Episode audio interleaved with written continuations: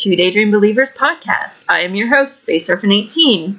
Today we have a double episode. We're going to be talking about Yes, No, and Michael. And um, I've got some guests returning. I'm going to let them introduce themselves today. This is Kay, Black John Lennon. Hi, everybody. Hi, this is Carly. I'm also known as Caro Jane on Tumblr. Hi, this is Eliane. All right. Hi, guys. Welcome back to the podcast. Um, we're going to start with yes, no. Um, we're going to quickly hit up on the Klaine stuff and then talk a little bit about the episode in general because there's not a whole lot of Klaine stuff, but there's some really good stuff to talk about. And then we'll get into the Michael, which is kind of the main part of this podcast. But um, yes, no. The thing I want to say about it is that even though there's not a lot of Klaine in it, I think it's a little bit of an underrated episode. Um, I've always been very entertained when I go back to this one. Uh, I think there's a lot of funny bits. I think there's also some sweet bits. Um, and I don't know, I, I just kind of enjoy this episode. I really like the music in this episode, and, and you're right. It's not. It's actually a fun episode, even though there's not a whole lot of Kurt or Blaine in it. But you know, it's also a pretty decent Samcedes episode, so I might be a little biased. Yeah. Um, okay, so with the Kurt and Blaine, I'm just going to go through this really quickly because there's, again, not very much at all. Um, they spend most of their time in the background. Um, and there's two, three, three points I kind of want to make about it. Um, one is that there's a scene with Finn, Rachel, and Kurt all discussing their, their futures and how they are all kind of, I don't know, they're all kind of down about their future. And this is the, the, um, this is the moment where Kurt like snaps his fingers at the waitstaff because he wants cheesecake. I could see how that grates on Blaine. I could see how that would like just totally set his teeth on edge because Blaine is so polite to a Yeah. fault. So I like that that comes that that actually does get mentioned eventually as something that drives him crazy.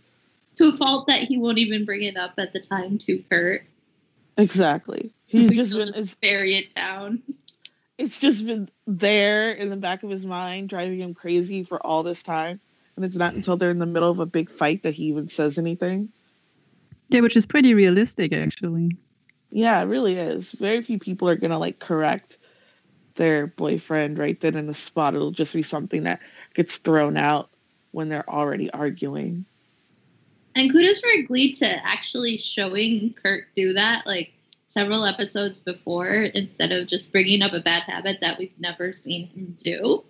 Like Yeah. putting bronzer in the moisturizer. Yeah, but that was hilarious. And we're going off into a different episode, but Um, I wonder if they've gotten a complaint about that because I remember um, a lot of people were like, Kurt's being really rude to ru- the wait staff. So, but, um, this is, you know, and this segues a little scene with them, um, kind of segues into um, Without You, which is a Rachel solo, and this is the infamous uh, Kurt and Blaine look at each other moment. Um, whenever people talk about Kurt and Blaine in the background of season three, it's this moment of them looking at each other. And it's funny to me because I, you know, as much as people are like, oh, Kurt and Blaine had only background moments in season three, after, you know, doing all of this watching and the podcast and the meta, they don't have a lot of as much background stuff as you might think that they do. Um, so that's why this particular moment always stands out because it's one of very few actually. And Kurt's hat is just insane. But I think at the time we were just holding on to whatever crumbs we could get. Mhm. So if the camera showed them for even a second, we were like, yes, there they are. They're still there. They They're still love this each other. um, there was um, um, there's a moment earlier in the song too where Blaine leans over to Kurt, and a lot of people wondered if that was him kissing Kurt on the cheek or if that was what that was. I remember some of the discussion about that. Um, Oh yeah, there was a lot of should we because there was that whole kiss counting thing at the time. So there was a whole lot of should we count that? Does that count? Oh, that doesn't count. it yeah, it was a mess. Um, and then there's the ending where they both are dancing in the water and being cute little goobers. And um, we'll talk a little bit because I want to talk about the the Wemma storyline. So we'll talk about that a little bit more in a second. But um, so yeah, that's like all of the Kurt and the Blaine are in this episode are these. That's Mhm. basically there's one two background moments in the beginning, but and then um, I was saving the some nights when we talk about Samcedes. So. Um, so yeah, that's it's not a Klaine, heavy episode. Um, we'll talk about there's three plot lines um, in there and a kind of minor fourth Finchel thing, but um, there is the Samcedes, there's the Wemma, and there is Artie and Becky. And um, let's talk about uh, let's talk about Becky and Artie first, real quick, um, because I actually think this is kind of a sweet plot line um, that they give Becky an actual crush that that Artie because Artie's usually a dick to women. Um, he, he seems to be uh, pretty cool about this, and Helen Mirren is doing the voiceover, so I, I love the voiceover. Me too. I do. I thought that was really. I thought that was a nice touch, and for some reason, the really horrible things that Becky was thinking, they just they're so much nicer when they're said with a nice British accent. I love that. I love that she has the same grammar that Becky has when, like, when um, forget the actress's name for Becky. uh, Oh, Lauren um, Potter. Yeah, when Lauren when Lauren talks like as Becky, she has that distinct like "shut up, bitches," Mhm. and like they have that. Only it's like in a classy. Why do I sound like the Queen of England? Like Oh yeah, and when she says that totally racist remark about Mike Chang, Yeah. I'm no rice queen, and I was just like cringing, even though it sounded mm-hmm. so proper, the with the British accent, it was still really really horrible. Yeah. Yeah, and Becky gets away with like all that shit all the time. all the time. I wasn't a fan of this storyline, just the way like Artie let her on, like as as Sue pointed out, and that he doesn't view her as somebody worth actually dating. Well, and I think that's kind of the um, like he was in the earlier in the episode. He asks Sugar out, and Sugar turns him down, and um, because he, he was in a wheelchair, and so then that's why he's like, well, I will give Becky a chance. No, he wasn't really being fair about it in some respects, but um, I don't know. Yeah, that could have been a lot worse too, I guess. But I, I guess I like the ending with Sue and Becky, and where like Yeah. Becky, ha- you know, feels heartbreak, and Sue's there for her, and um, I don't know. I, I just like the ending. It's interesting, like Yeah. to think of this and to think of uh in season six when Becky has her boyfriend there, and Sue's reaction to her having a boyfriend who is um non-disabled or able-bodied, able, yeah, um, and her reaction to him there is he's he's taking advantage of her. He's like kind of and her saying like uh she deserves better than Artie here it's like well later on you kind of had the same mindset as Artie has here that like Well, I think it's a little different in that later on in season six, she's being really protective of of like a, a very protective mother, more so than believing that she shouldn't be dating somebody like that. I think I think it just showed that she she still has those kind of prejudices of a able-bodied person doesn't belong with somebody with downs kind of thing that she has to fight with.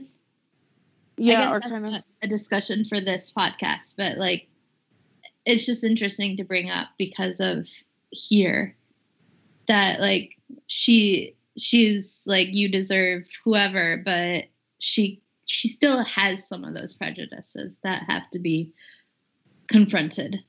I feel like. I agree. All right. And then we get, um, we'll talk about Wemma for a second, because uh, Wi- uh, Emma wants to really get married. I, I really do like the opening number with her singing and Beast and Sue in, in the bridesmaids' dresses and the hats. And isn't this like right around the time of the royal wedding? Probably because Kate Middleton got married around prom queen, because that's why they put that Kate Middleton line in prom queen. Oh, that's right. Yeah. Yeah, and so those hats were kind of weren't that weren't they referencing that because the Yes. royal British weddings always wear like crazy hats or something? Yeah, Sue Mhm. Sue's wearing the same hat that um uh Beatrice wore. The the one that looks like the sea monster. I, okay. I mean, I don't know the royals very well, so. yeah, I wasn't like following the whole thing. I was always like, okay, I don't get it, but I do remember the hats. They were all over the place. Yeah, Yeah, Beatrice uh wore one that looked like like one uh I don't know, a sea monster with tentacles going all over. Oh, the hat, not her. I thought you meant her.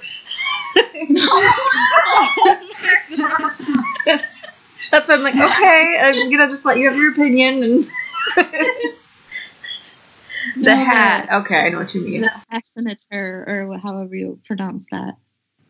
Um, yeah. Um, and then um, the, I mean, there's a. I don't. I don't know how much you guys really want to talk about Will and Emma. I don't know if I really want to very much. Um, we do have to mention Finn asks. Finn and his inappropriateness not only is asking all of these kids to come up with songs for him, but um, is asking Finn to be his best man. hmm That's just sad. Yeah, that's Yeah. not weird at all. Yeah. Will Yeah. Schuester is like the age that I am now. And Mhm. the only teenager I spend time with is my is my brother's best friend's child. Who I used to babysit. and if I got married, I'd be like, would you be my flower girl? Not would you be my maid of honor? Yeah. It's just weird. It's so Yeah. strange. And most teachers I know like want are, are desperate for life outside of school. like Mhm. outside of the kids. Especially high school teachers. My parents are both Yeah, high school hopefully. teachers, and they had a, a very. I mean, like there would be people that would come over to the house, but a lot of times it had to do with me and my brothers. But um, it was always a very teacher relation, a teacher student relationship. There was never any kind of, hey, do you want to come with me to be my BFF wherever we're going? So Yeah, I don't know. I had this music teacher in, in high school, and he was always trying to befriend us, and it was so weird. And it, we didn't want that at all. It was just weird and inappropriate, and it just kind of reminds me of Will a little bit. Like he was just like that, and it's weird. That's weird. Exactly. I mean, I had a teacher in high school I was very close to, but not like that. I feel Not- like all of like my that all. teachers are pretty old. Like we didn't have a lot of new new teachers. I think you know, sometimes you get into these arcs of like everybody's near a retirement age and then are replaced in the years that follow. And I was right at the end where like several like three different teachers I had retired like in my junior or senior year. Well, true Oh. story. in middle in my at my middle school after I graduated, my sister joined. They had a really young, hot PE teacher, and then in high school we had a really young, hot.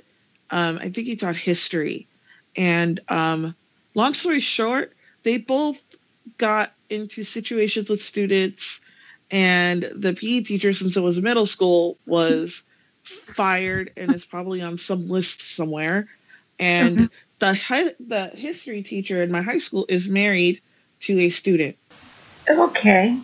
Okay. so um, it's Yeah, creepy. we had, yeah, we had a, a guidance counselor who got caught with a student, um, with a senior, and um, he was like, he had a daughter who was like a couple years older than the student, and so he was old, and then and then they got married and like lived happily ever after until he died. But I mean, I had a, I had a math teacher who married his his uh, his son's girlfriend, but I mean, she wasn't his student at least. Oh man. Now my parents like my mom hates this story. My parents met when she was in high school. My dad was a teacher, but they didn't start dating until she graduated. So At least there's that. Yeah, like there was, and he was a middle school teacher, and she was in high school, so he wasn't technically ever her teacher. So yeah. See, that's Yeah. normal. Yeah, my my mom is a um my mom's a professor and and she's close with some of her students and like considers them friends like after they graduated. But like yeah, that's an older uh like four four years older and it's also like a different kind of situation and she she has definite boundaries too. She gets so angry at, at Will like do you think Will? Here's a question. Do you guys think Will had any friends in high school other than Terri? It doesn't seem he did. Like the the flashback in um in Dream On of him. Yeah. Yeah. He- I'm starting to wonder. I mean, if he dated Terri and she was essentially like Quinn, I would assume that maybe they had people they hung out with. But knowing both Terri and Will, I don't think they were necessarily friends. yeah. Like, you know how, like, sometimes in high school you have, like, the group that you, like, eat lunch with and everything, but are you really, truly friends? Maybe mm-hmm. not. Because I have a hard time imagining anyone sticking around. But then again, in season one, he did have, you know, um, Henri and So many And other Ken. teachers. yeah, I liked Henri. I wish they'd brought him back with prosthetic thumbs or something. Yeah. yeah, You know, he did have that group of friends, but then he brought Puck and, and Finn into it. like Mhm. he, He just really should have like a close He could have benefited from being away from McKinley longer than it took to get his degree. Oh yeah. Mhm. Like, did he not make friends in college? Jesus. You know what, Kay? I just thought of something. It's been about a year since I started doing these podcasts, and that first first podcast was you and me doing Acafellas. Oh my gosh, it really it was. Oh wow, happy anniversary. Yay! Uh, I I can tell how nervous I was when I did that. I I don't go back and listen to them really, but yeah.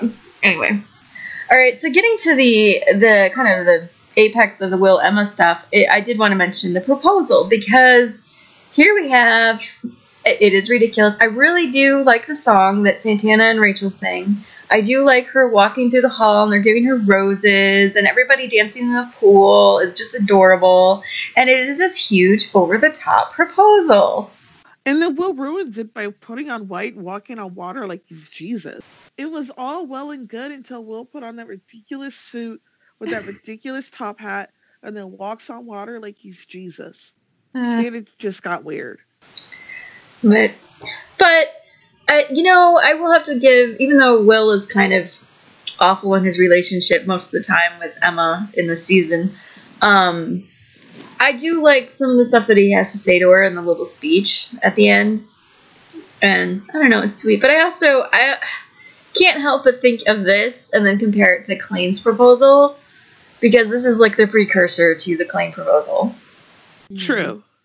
I think it's funny. Like he he's trying to, like he he says no to um moves like Jagger because it, he'll get too sweaty and and Emma doesn't like dirt, and um I guess the whole pool scene is supposed to be it's clean it's and like pools like public pools are the grossest dirtiest places Yeah. like Well, it smells like bleach, so maybe that's why.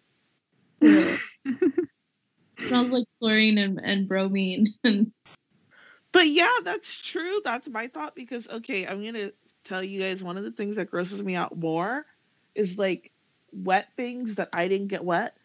So like when you go into a public bathroom and there's like puddles of water all over the sink, in my mind those are just puddles of gross icky bacteria. So Mhm. it's hard for me to imagine a swimming pool proposal that's not just wet everywhere. Gross. Um, and then we get the third storyline of Yes No is about Samcedes. And um, Yay. yeah, let's talk about Samcedes for a second. I adore Some Nights, I think it's wonderful.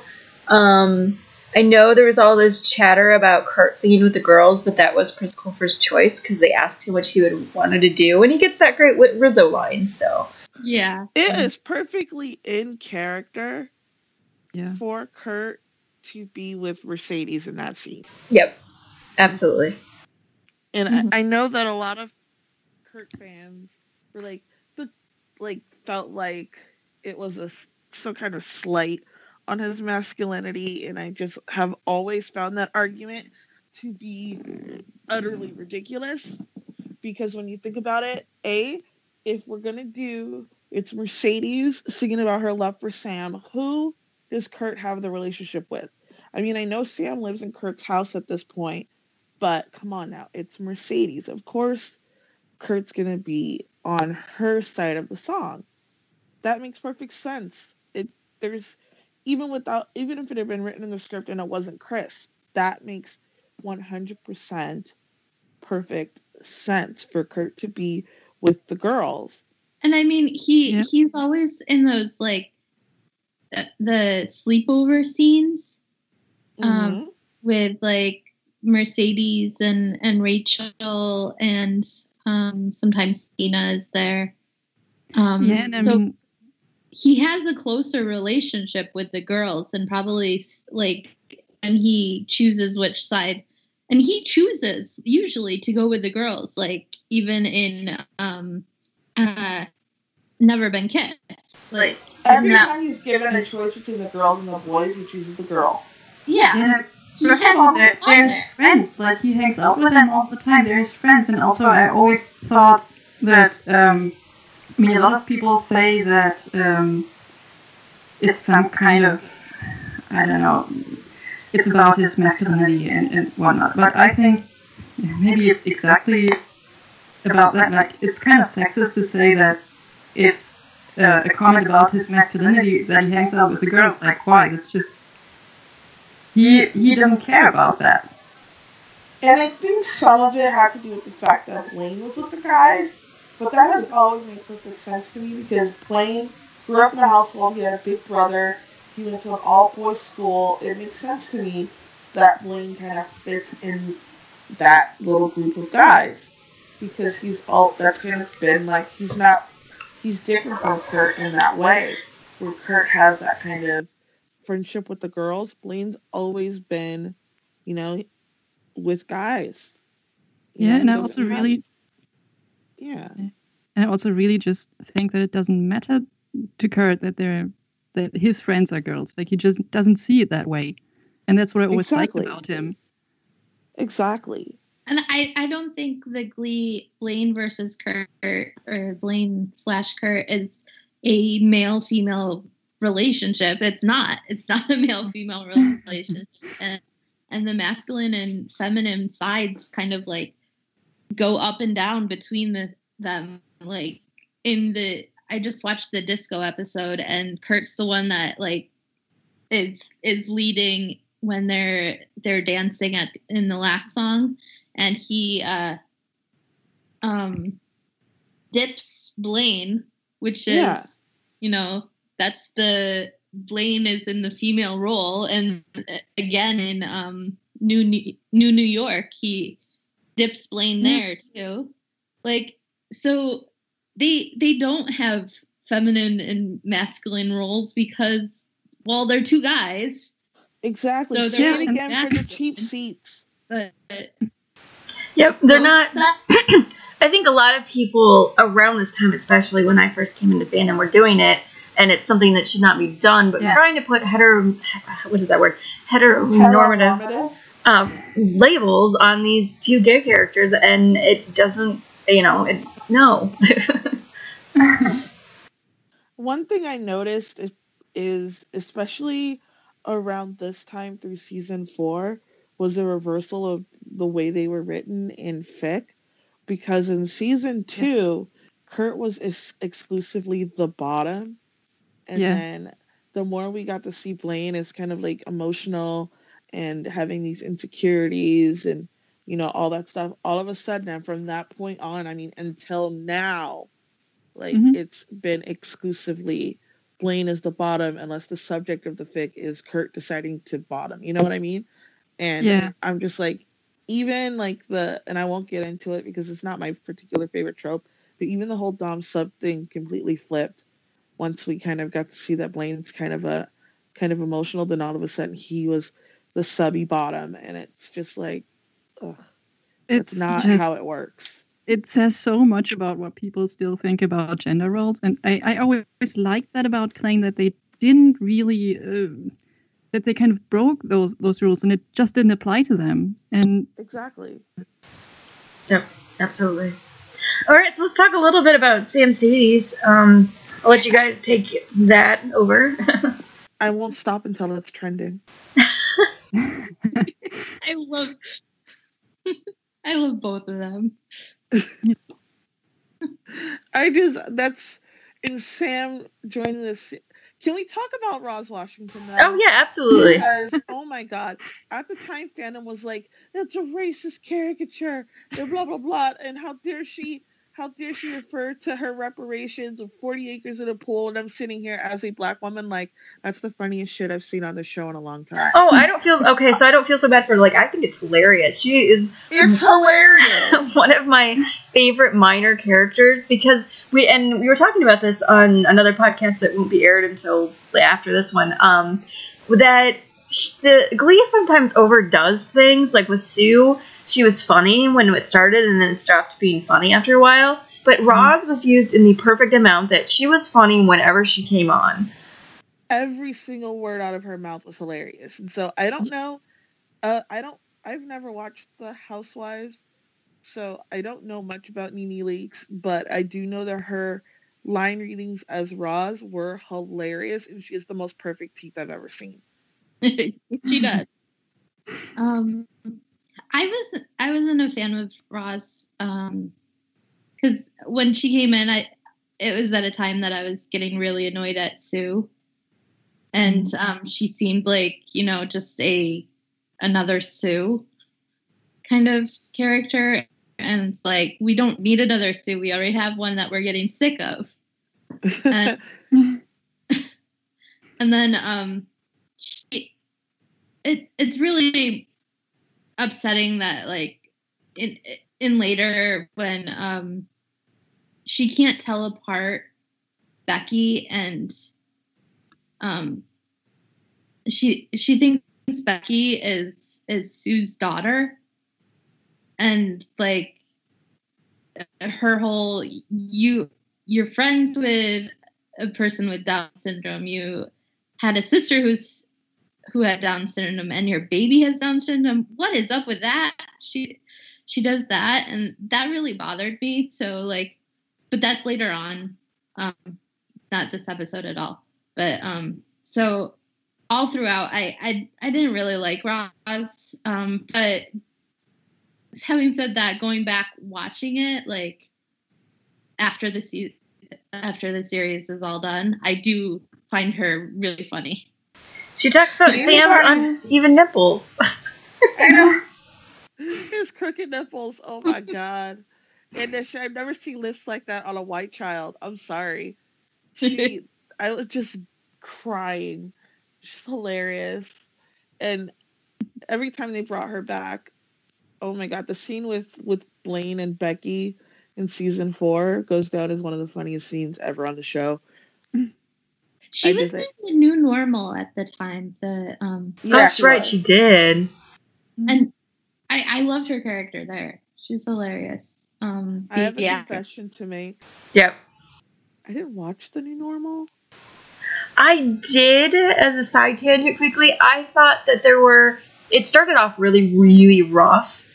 And um, I can see why it got canceled. It got better as it went on. And when it, like, they, there was one character who is supposed to be like the conservative Tea Party anti gay person. And she was too much. It was, it was just like too much of her.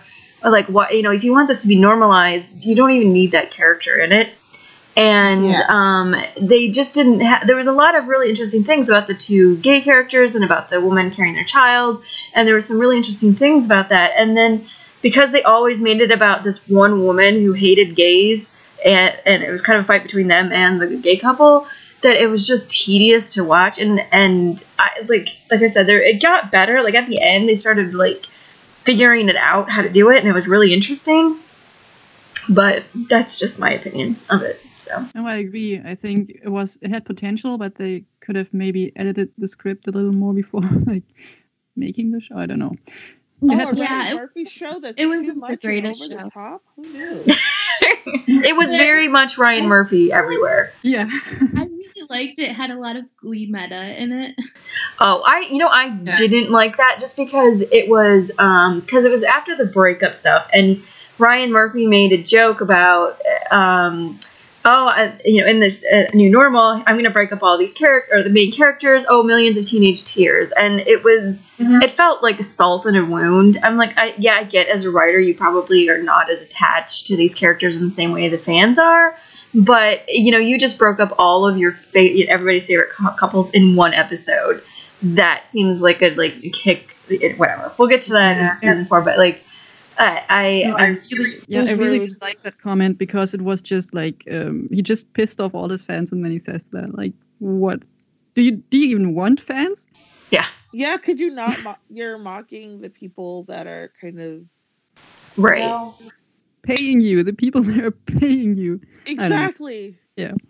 There'd be no show if it weren't for all of those teenage fans or whatever, most of which aren't even teenagers. I always wondered, and yeah, this is a total side tangent. We'll get back on track after a second, but I always wondered if not necessarily Ryan Murphy, but some of the other writers. I always think of Brad when I think of this. Were pissed off that Finchel wasn't as popular as the other, like Klaine or Brittana or whatever. I don't know Probably. because they seem to always want to watch Frank Finchel, and nobody. I, I don't.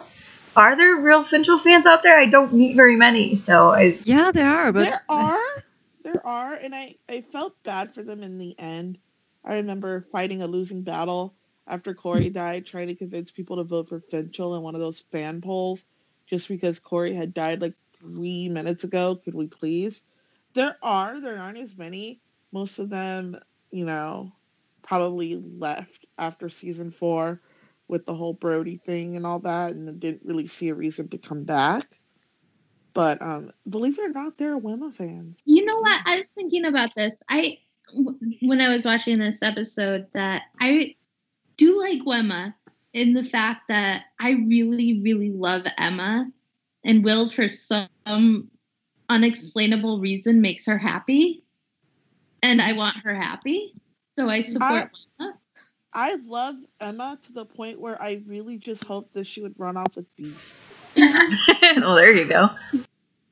I was like, how about that? Can she just can they just pack up one day and take off and get out of this toxic ass environment for the two of them? And I think yeah. Emma is better for Will than Will is for Emma. Well, that's Um, an understatement. Yes, absolutely. but Yeah. she she like she's so good with him like where he he does stupid stuff and she like calls him on bullshit and I wish you'd call him on taking that Letterman jacket in the quarterback. Oh my god. Yeah. So, kind of getting back into more interesting couples, was there anything you guys wanted to like delve into with the Samcedes stuff? I just think that they are so sweet together. Mhm. Like that's one of the things I love about them is because they're so drama free. I mean, this is drama obviously. Mercedes has, you know, a boyfriend and she likes Sam and Sam likes her and all that. But without all the I can't think of the word I'm looking for, but with all of the other relationships on the show, everything is just like this huge like theatrical thing and Sam and Mercedes feel really high school to me They're very low key. you know they're very low key and i like that about them because it doesn't mean that they don't love each other and it doesn't mean that they can't be endgame or soulmates or anything but because of their personalities it's not all the hand wringing and crying and you know just overwhelming which i love about you know i would I- i love yeah i love and- that like i mean again not in this episode i keep talking about the future but like i love that they break up and it isn't like break up because one of them cheats or like they break up because they're going in two separate places in their lives and they realize that and um but like sam eternally thinks their end game and that they'll get back together eventually and, and like he'll even like you know flirt and date uh, rachel while thinking i want to be with mercedes in the background. Like he he knows that like in his mind he belongs with mercedes but if she's not here and she she doesn't want him she doesn't have room for him in her life right now that doesn't mean they're not endgame. Like and he it's very mature kind of thought view on relationships. Instead Exactly, of like, we're in love we have to be together no matter what the obstacle it's it's yeah not because she she dates that tank guy and again yeah they're both they talk about their relationship. I mean i'm obviously we're talking more about later on in the show but yeah they their view on it's almost like they kind of watched everyone else in glee club and made a conscious decision to not do that. Yeah, and also like their their in that episode at least their um their problem seems very appropriate for their age. Like uh, she has a boyfriend and and he's still in love with her, and it's just the other couples like their main problem is is five minutes of dating enough to get married, yeah exactly and and just that doesn't feel very high school to me. While they are really they act their age kind of. exactly you know the problems that they have are very age appropriate even in the even later on when it's like they're in their late teens early 20s it's all very age appropriate it's not Yeah. like you know they're not having the relationship problems of a couple that have been together for 15 years you know Mhm. even though they're 18 what? Klaine didn't do that at all. I'm kidding. what are you talking about I I love that Sam, like he, when he wants to get a letter jacket, he goes for synchronized swimming, and then Finn has the. He tells Finn, and Finn has the reaction like, "You can't do that. That's like that's suicide. You you're already in Glee Club. That's you're gonna get like made fun of and and pin up and blah blah blah or whatever."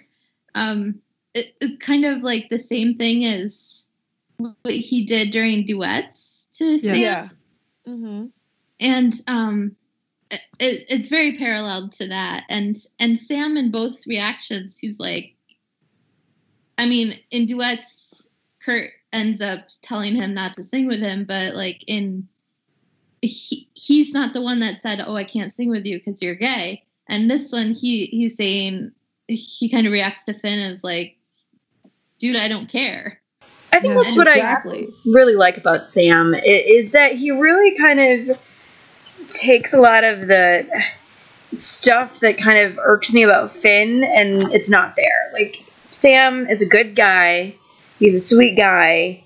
He doesn't really care what other people are saying about him. He's just going to be happy and live his life. So, Yeah, and, and just about that, what we were talking about earlier um, with Kurt about masculinity, like Sam doesn't see anything as a threat to his masculinity. Like uh, later uh, when Blaine has a crush on him, and, and and Sam is like, "Well, yeah, I mean, I'm hot. Mm-hmm. I'd be offended if you didn't." Exactly. And he just he just doesn't care about that stuff. Yeah, he's very confident in himself.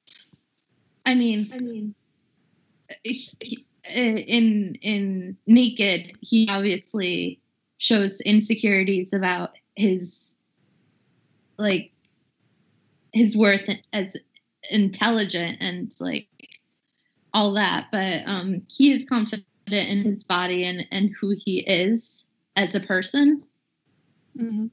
Exactly.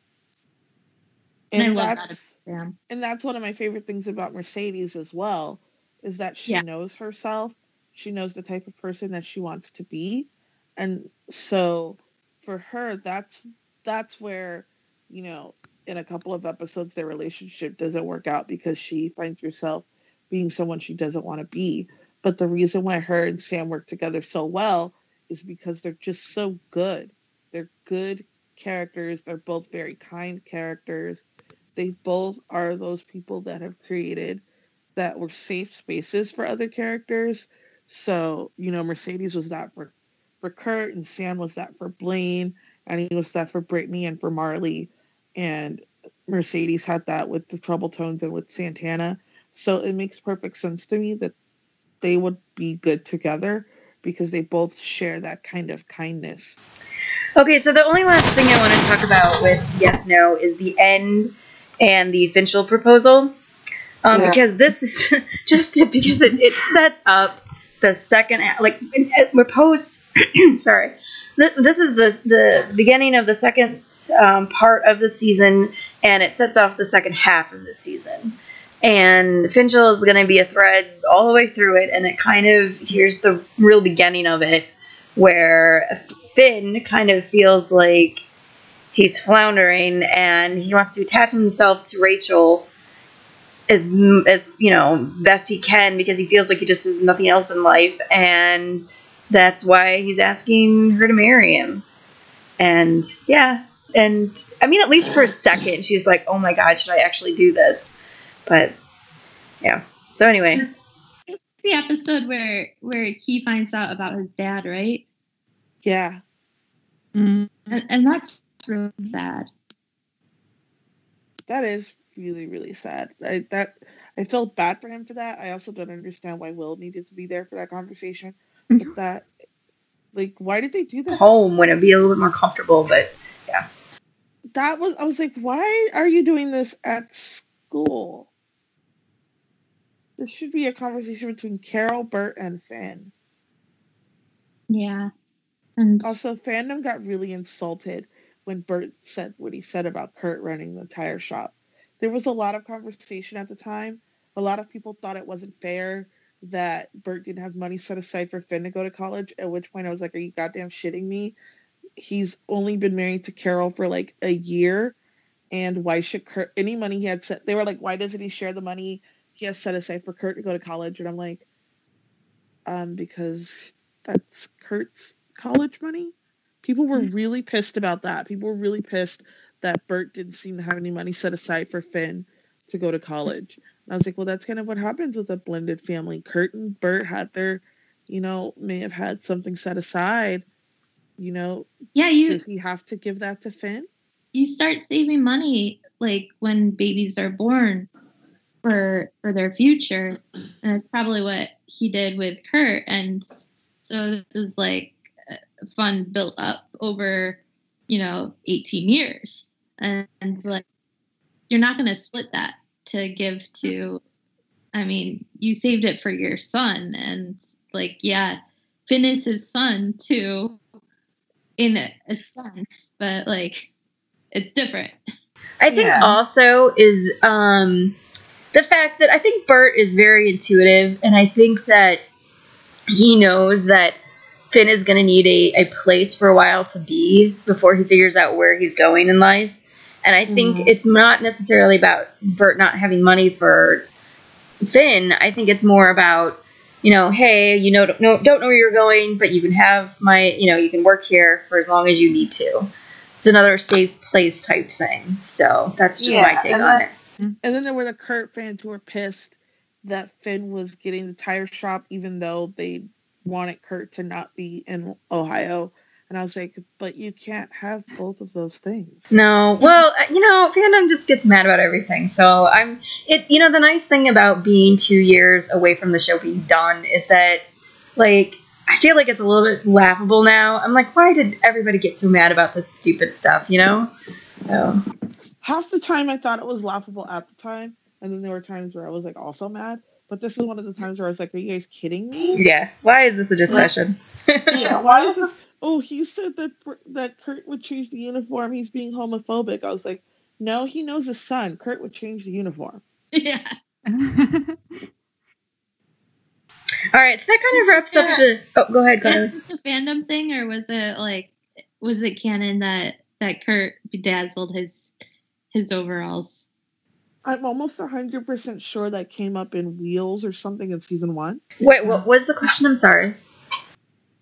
That Kurt bedazzled his coveralls? Is that a fandom thing, or No, I'm that's pretty canon. sure that's a It fandom in thing. one. Oh, it was? It was in Wheels? was, yeah. So yeah, yeah. Burt knows. It's been a long time. I thought it was completely fabricated, but that's. I'd have to go back and watch No, that. that's one of the few things that is actual canon. No. Um, so yeah. So that's yes, no. Um, it, it is a really solid and entertaining episode. I do suggest go watch it, even if there's not a lot of Kurt and Blaine in it. So I just want to mention Moves Like Jagger because like every time they I I see that I I have to go watch the the fan video where they use the moves like Jagger for Blaine. Yes, I forgot about that. Oh my god, if someone has that. I just I think it. I just posted that like on my Tumblr. Um, Okay, I remember that video. That was great. that was a good And one. I also really, really love um, the first time if ever I saw your face. That's a song that my mom used to talk about all the time when I was growing up. She just thought it was the most beautiful song. And my sister and I watch it, and I always go like, first of all, Rachel's crying like one line into the song already, and I was definitely starting to get tired of Rachel's solos where she cries over Finn. Yeah. And then, but Tina looks, uh, she just looks so pretty during that number, and she sounds so beautiful during it. And I really like the number, even if Rachel's tears are a little over the top at this point. Mhm. Like, I liked it better when Tina was so in love she cried that it was a joke. Yeah. Because Rachel being so in love with Finn that she always cries really needed, like, it, it was starting to get out of control. Yeah. Well, they have. I mean, the, the girls' number is nice, and I like it, but it's just you have that, and then you have Rachel's solo of um, "Without You," which is also a good cover, but you're like, it's like, okay, come on, like. It's a lot. All right, so that kind of wraps up the yes no portion, and then we get into Michael, which I have mixed feelings about. I, it's weird because as well. I have a lot of mixed feelings about it. In my travels, I have come across people love this episode or they hate this episode, and May I say something? sure, So, as I mentioned, uh, I don't know if you guys saw the anon question I get. I got about um, something in my Tumblr bio because I haven't updated it in like four years. Um, at one point, I was hanging out with a bunch with Blaine stands. Their whole thing was Blaine dependence. Like they just wanted Blaine to be like happy and his own person. And they we refer to this episode as the episode that shall not be named like among a lot of non-Klaine shipping Blaine stands, this episode is like public enemy number one because they feel like Blaine had no agency, he didn't get to make any decisions, and it's just like, uh, it's hated. Now I have mixed feelings about it because I've wanted a Michael Jackson episode literally since day one, but I definitely, as a Blaine stan, understand exactly why why it's so hated. See, and as a Kurt fan, I have mixed feelings because what the hell? but we'll get into it. yeah. We'll get there. I don't know. It's a Blaine stan. I love it, but I I wasn't in fandom at the time, so I I wasn't part of Blaine dependence. so let's get let- let's dig into this one. Um, we open up um, with you know, the Trouble Tones have come back to New Directions, and Mercedes really bummed about not doing Michael Jackson. And of course, Blaine's like, well, we can still do Michael Jackson, and he busts out a Michael Jackson song. It makes me so happy. I, I the song is great. Like Mhm. all their dances, all their outfits.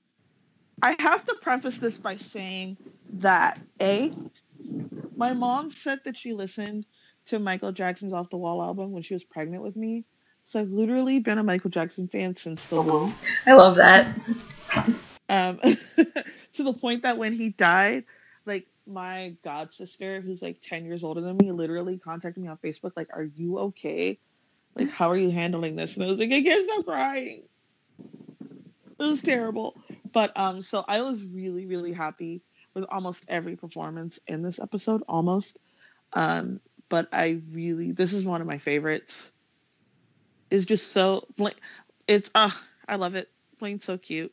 And I love Yeah. their outfits, especially Tina in the smooth criminal outfit. Oh my gosh, so gorgeous in that. Now, the, the leather onesie that Kurt is sporting with that ridiculous hat, um, that wasn't a Michael Jackson thing, was it?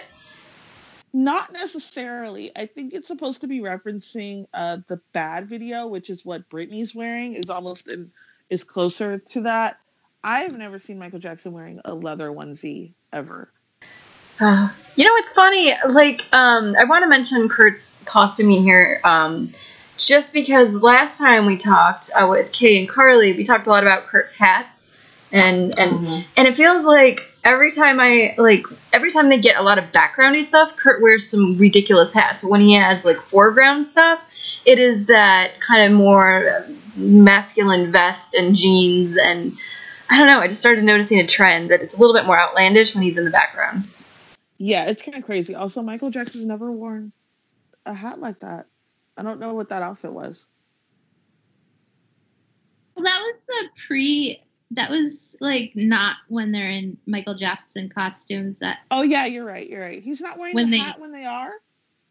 no, I don't think so. No, he's not. Oh, Because he's got a. They all got different outfits on, but um, Oh, you're right. You're right. yeah. But I love that. I love the call back to all the Michael Jackson costuming and the dance moves, and this this number is really fantastic. It's so fun. I remember the behind the scenes where Darren's like, these lyrics are so strange. And I was like, maybe it's because I've known them since I was three years old. I never gave it much thought. The what are so strange? The lyrics. The lyrics. lyrics, like, you're a oh. vegetable, you're a buffet. I'm gonna eat uh, off of you. Yeah. And I was just like, you know, maybe it's because I've known them literally since I could talk that I didn't really question it.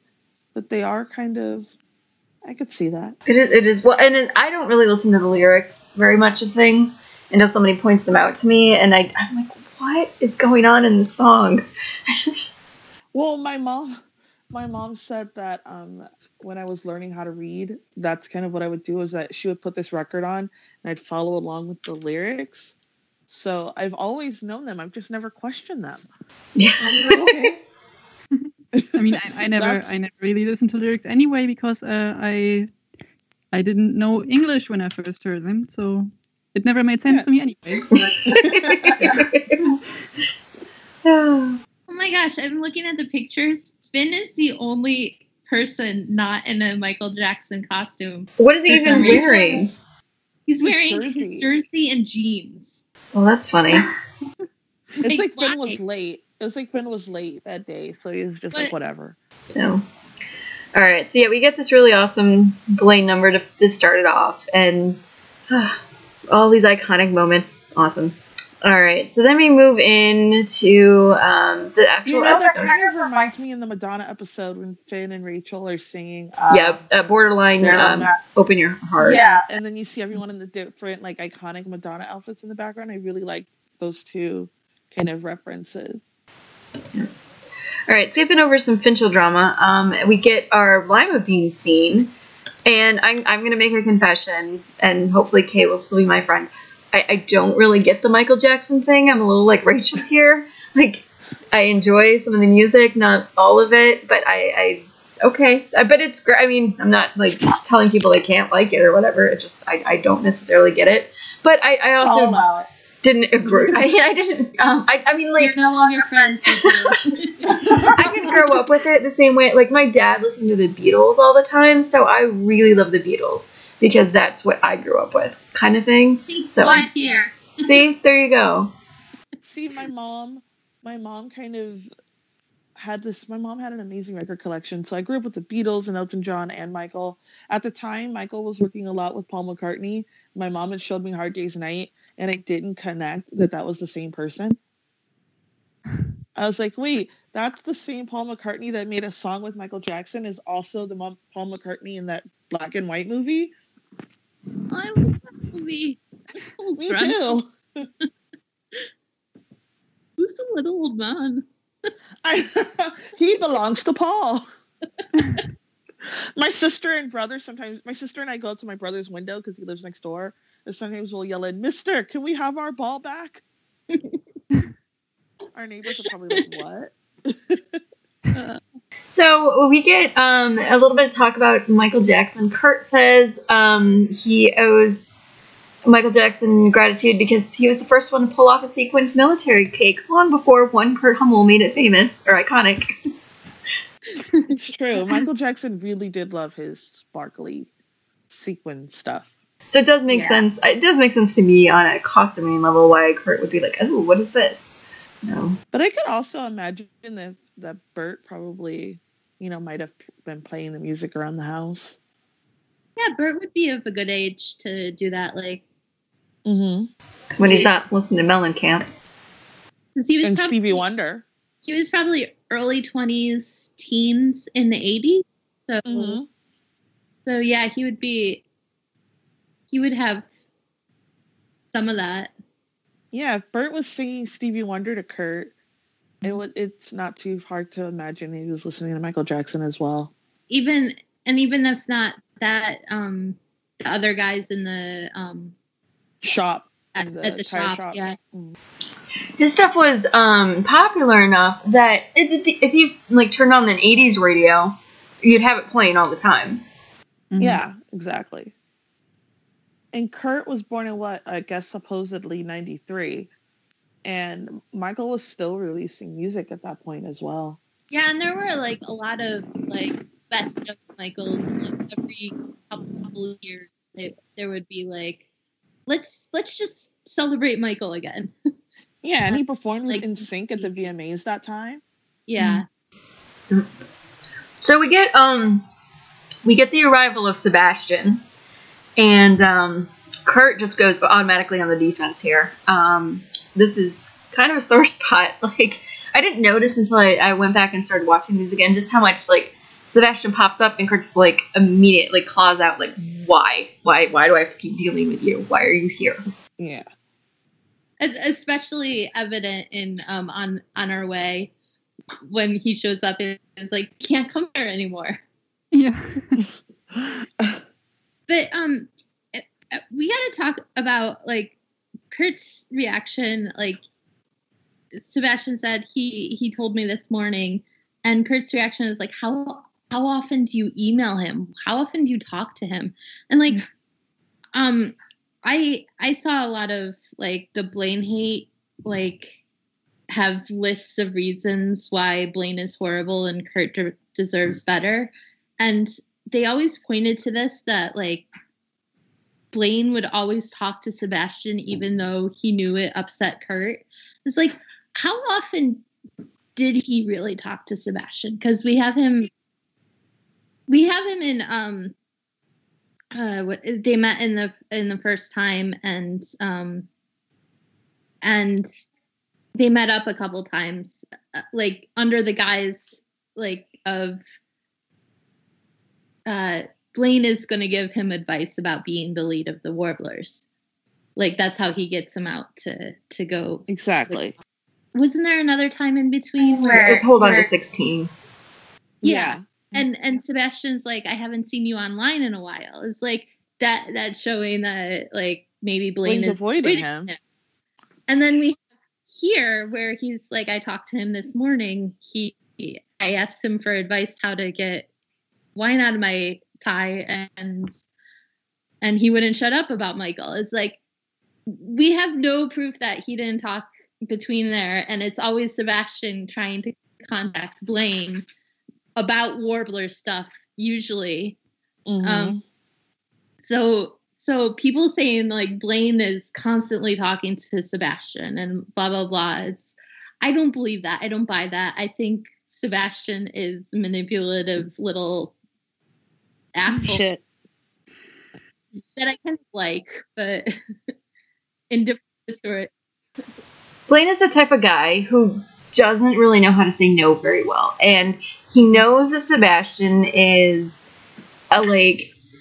He, Sebastian keeps coming back and is trying to be manipulative. Blaine is polite, and I can't see Blaine doing more than answering his question and then trying to move hmm. on. I, I you know, with the Mhm. Michael stuff, he, he's probably just really excited, and Blaine's just a friendly guy, and I, I don't think that he's doing anything. I mean, also, Kurt, I'm sure he's not talking to Kurt a lot about this, and that's another reason why uh, Kurt's a little frustrated. But it's not. I don't know. I don't think anybody should be irritated with Blaine for this stuff when it's it's not a black and white situation. I, I, I could see it being like they haven't talked in a while, and then Sebastian gives him a call. Is like, "Hey, I got wine or whatever excuse he uses." Is like, "So what are you guys doing?" And it's like, "Oh, well, we're doing a Michael week. It's so cool." Blah blah blah. Because he's excited, and they're like, Yeah. "Okay, bye- see you. Bye bye bye. Nice talking And- to you." Like, and also, like, how often do they talk? Like, mi- maybe Blaine just regularly meets up with old Warbler friends, and Sebastian's just there because he's so he's with them. Like, Yeah. and also you've got to i feel feel like people don't get it or i don't know i just think that with kurt it's also an insecurity thing he Yeah. it's it's very much like uh, here is this guy who keeps trying to cut in on my boyfriend and i'm already in a shaky place because i'm not sure if i'm going to go anywhere you know i'm, I'm afraid i'm going to be stuck in lima and i really am struggling to get you know NYADA application and all of this jazz and here's this guy who's been everywhere or says he's been everywhere and i'm feeling inadequate. And that's where a lot of this snarkiness comes on from. Yeah, it's not and- necessarily blaine himself.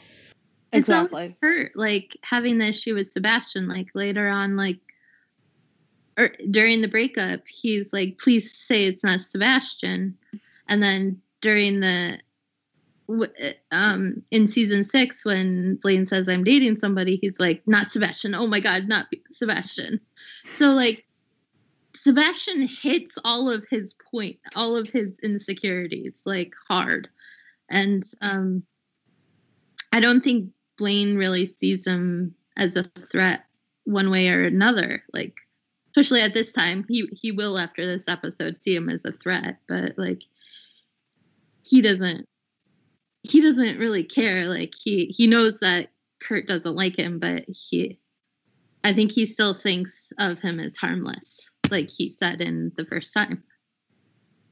I agree. And I think he's harmless to Blaine because Blaine doesn't even see Sebastian that way. yeah. Yeah. So for so for him, it's like why why did they even bring him up? I'm not even looking at him or thinking of him.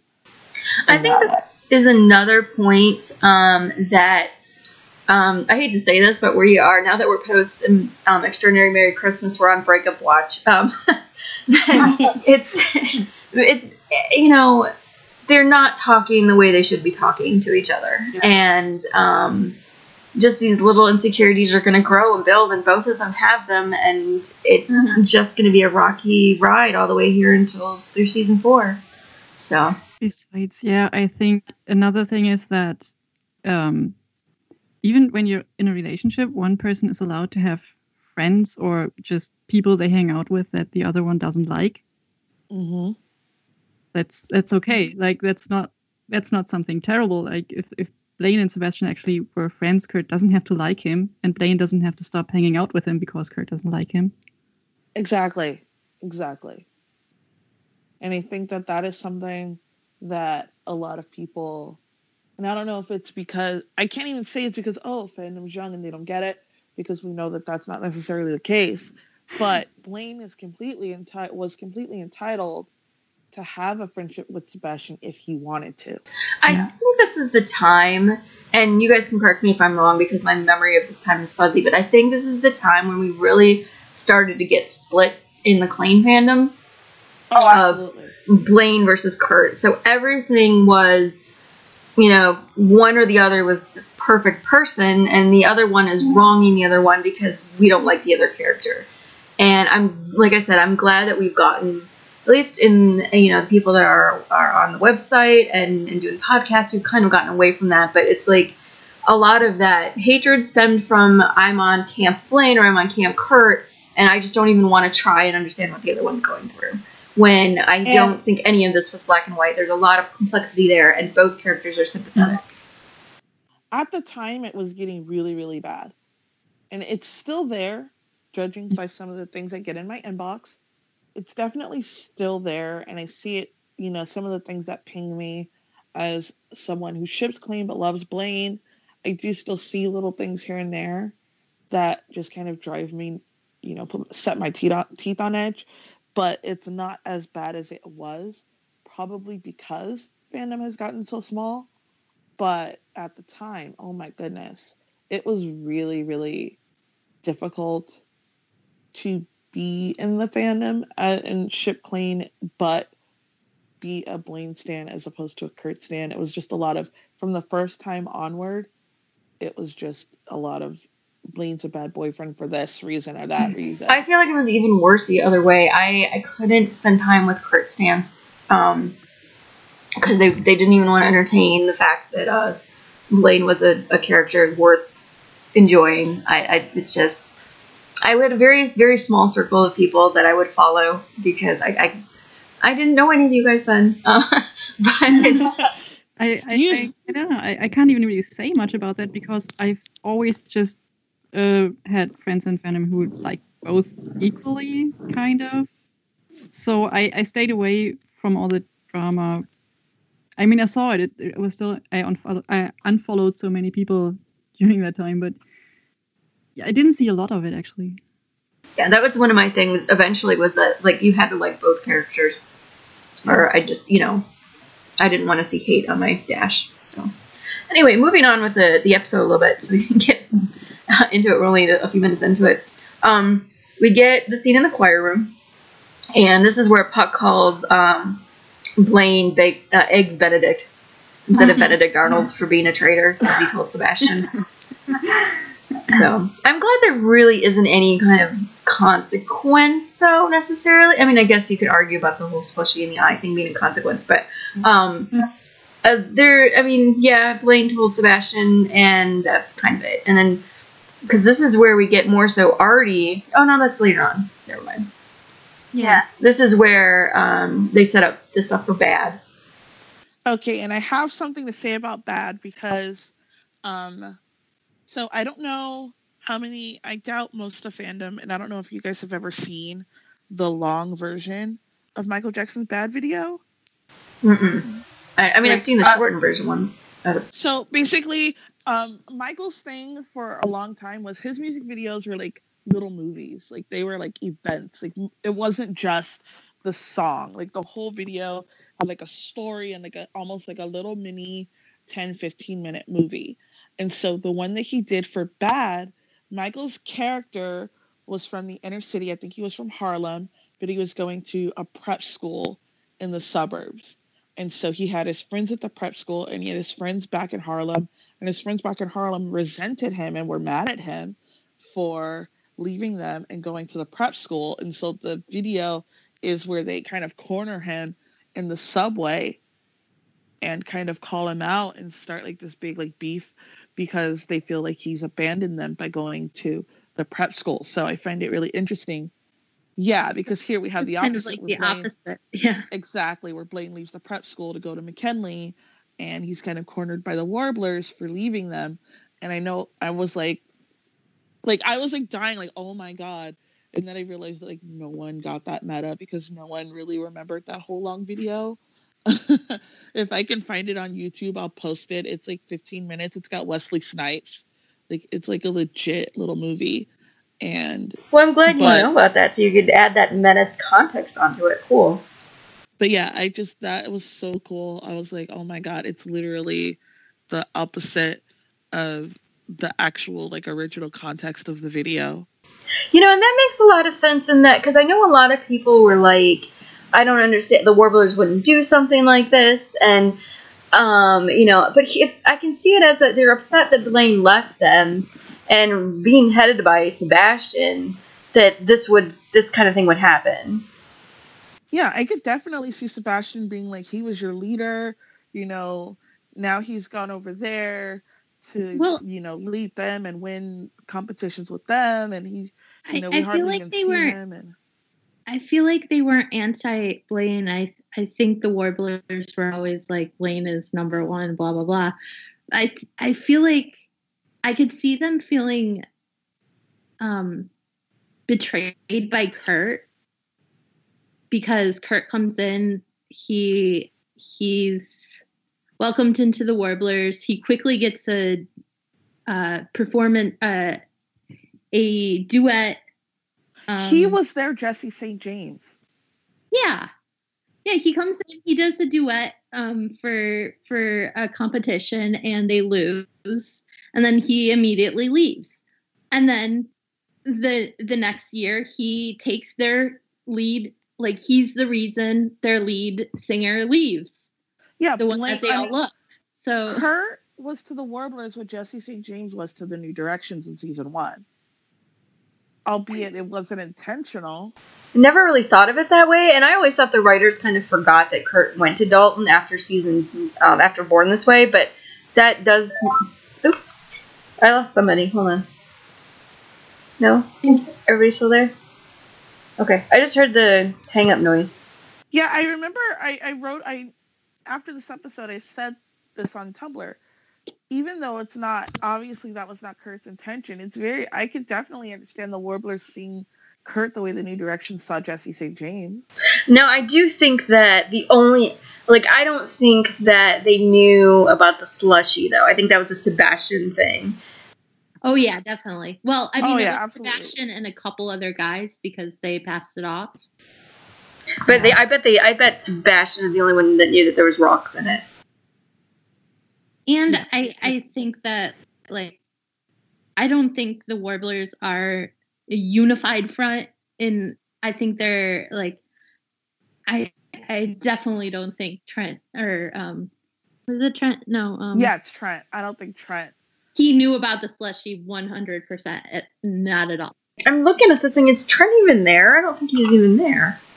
I don't know. In the garage when he performed bad, I don't remember seeing him Yeah, he's either. not there actually during this. Oh yeah, he is in the back. Okay, never mind.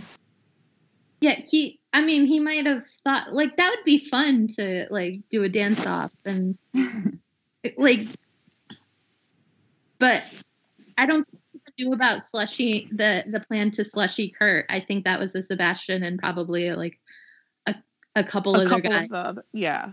Like mm-hmm. Sebastian is starting to spread dissent in the the ranks of the Warblers, but I don't think it, it's spread to like yeah, I don't think it's that ever- much yeah because we find out in the scene with santana that trent didn't know what was didn't really know That's also. I do you guys remember? This is a kind of a side tangent. The, there's a BTS of this scene, and Dominic Barnes is filming it, and he it's he's filming Chris Colfer beating up a, a mannequin with like Oh, it's yeah, a ninja, like he ninjaed the mannequin or something, which I can't Oh. find again. If I can find it, I'll, I'll link it again. But so. Um, so what do you guys think of the actual performance and of the recreation of the music video here? I wish that it had been better lit like you can't really see Yeah. anything hmm Yeah. it's so dark and they're cutting away so fast so you like you can tell like they work so hard on the choreography and everything but the and then what that's one of my biggest issues with season three in general is for a lot of the numbers with a lot of dance they're cutting away so quickly Mhm. that you Yeah. can't really see what the hell is going on and everything is so dark Yeah, this scene. Why is? I know they're in a I parking the garage, but with the um all the the acapella and the the woes and the the um the bass and that I I, I love how it's that it's done um musically. Yeah, I love how it sounds.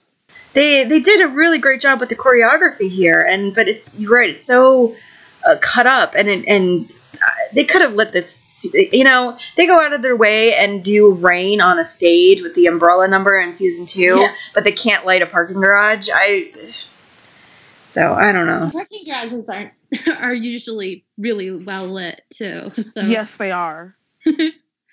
um even at the end when I I didn't know that Blaine jumped in front of Kurt because it's so poorly lit. Like I had to watch it over and over again. Like at the end, oh yeah, yeah, he pushed Kurt out of the way. He he saw it coming. I I didn't notice that until like, like rewatching. And that was a, All right, so getting back into the bad scene. Um, then it ends again. Uh, the the slushy was meant for Kurt, and Blaine steps in front of it and gets slushy to the eye. And I do you guys remember this coming about because not only did they need to write Darren off for a couple episodes, but um, somebody mentioned that Blaine had never gotten slushied. fandom was really mad that Blaine had been at McKinley for as long as he was and never got slushy. Mhm. Brittany never got slushied. Who did it? No, she sure did. Yeah. Brittany, Brittany. Oh wow. not one time. Of all of the people like pre new uh, Even Marley got slushy. Oh yeah, the Marley. Uni- they did a whole montage in season four where all the newbies got slushied. Kitty? Yep, it was it was even Kitty because it was uh, during it was. We'll get there at the end of, but yeah, everybody Oh, yeah. hurts. Everybody got slushied. So Brittany is the odd woman out because she's magical. Uh, yeah, but and also and then there were the people because this is a time where people really were shipping Kurt and Sebastian, and a lot of people were like, he was trying to ruin Kurt's clothes. He wasn't aiming for Kurt's face. He was aiming for Kurt's clothes. He would never hurt Kurt. I I truly don't believe he he thought it would hurt anybody. Like I because he seems surprised. Like I mean, he's surprised first that it's Blaine, but like he he does seem like well, why is he screaming? It's I mean, it's just ice and salt, rock salt, but still, like I don't I don't think he Well, I think he's shocked a little bit too that it wasn't Kurt. I mean, he would have gotten some a little bit of satisfaction out of like you know, hurting Kurt, but Blaine, who he feels like is a conquest, well, that it backfired in his face, and so yeah. The one thing I remember about the scene is because the slushy is red, Blaine is laying there screaming in pain, and it looks like blood. And it's just, Mhm. oh my god, it just is so upsetting. Well, and I like also that Kurt is the first one down there with him too. Like, oh, you know, it's not about oh, I almost got. It's like my, somebody just really hurt my boyfriend. And then the next scene coming out of it is Kurt. I'm, I guessing there's a commercial break. Um, Yeah. coming back, and he's just upset. And I think there's um there was a reaction that I read of somebody who who didn't like Blaine really. I don't I don't know if she was a shipper either way of of Blaine, but like she just you know wasn't really a fan of Blaine, and like her reaction of he, she, she was like live vlogging. She's like, "What? He's such a drama queen." Like blah blah blah. He, What? like like oh my god why is he like rolling around on the floor and then he, later she she finds out it's rock salt she's like oh damn Ouch. Well, yeah, and I so I like Kurt comes in and he, he like Rachel's like, "What's going on?" And he's and Kurt is so quiet in this scene. Um, it just because it does really upset him that Blaine has gotten partially blinded, but um, the cornea is deeply scratched and he's going to need surgery. So And then, and Mr. Sh- oh my god, Will Schuester. Mhm. Oh Mhm. my god. In all my years of teaching, I've watched several children get slushied, and it's never damaged them before. I've just stood by and that watched. is so indicative of of his like uh-huh. Neglectful teaching style. I do kind of like how the rest of the new, new directions kind of rally around Blaine, though, because you know there was that whole we we talked earlier about the whole Finn versus Blaine thing, and now even with the you know the traitorous stuff at the beginning, Blaine is now one of them. Blaine is you know got hurt by the slushy, and they are all like Maybe yeah that is symbolism. He hadn't been like hit by a slushy before, so he wasn't really part of them until now. He he not only got hit by a slushy, but it it like took him down, and he he went down for for new directions, not just for Kurt. Also, they have kind of a tendency to do that. Like it reminded me of the time. Um, what was their name? Um, Jesse and, and the others. Like they they threw exit Rachel, Uh-huh. and no one liked Rachel, but they all wanted to go right over there and like yep that was in Funk, I believe. It was. yeah Yeah, yeah I love that yeah. scene. Right. But it was kind of the same thing. Like they have a tendency to do that, even if they don't really um, like someone or yeah, they they just they're they're they're one of theirs. They're part. It's it's that whole you know I can say whatever I want about my family, but if you Yeah. say something about my family, we're gonna have a problem. It's very much. It's very that. I feel like this is where like Santana starts liking Blaine. Yes, she- Santana is like leading the charge. She never really liked Blaine before. Like she at the beginning of the season, she's like, "Oh, great, it's going to be the the um, Rachel and Blaine show now," and like, but starting here, it was cut. Starting here, it? she's- Want you back? Was that cut from this episode? Yes. Oh my god, I forgot to watch that. I did too, Oh. actually. Sorry. Something else. We can always link that up later um, and have people Yeah. talk about it. But I I guess so. I guess that's that's cut, but um, but they kind of are like co-conspirators, like against um against Sebastian. She she says like he's like that that was horrible. You you're never gonna win, and then they kind of go like that was great, wasn't it? We're screwed. Yeah. Um, but yeah, she like in following seasons, Santana seems to to stand up for Blaine. Like even in in season four, a lot where where Kurt is dating, or like in the in um, Boys and Girls on Screen, um, where he's thinking of of dancing with with Blaine to Moulin Rouge.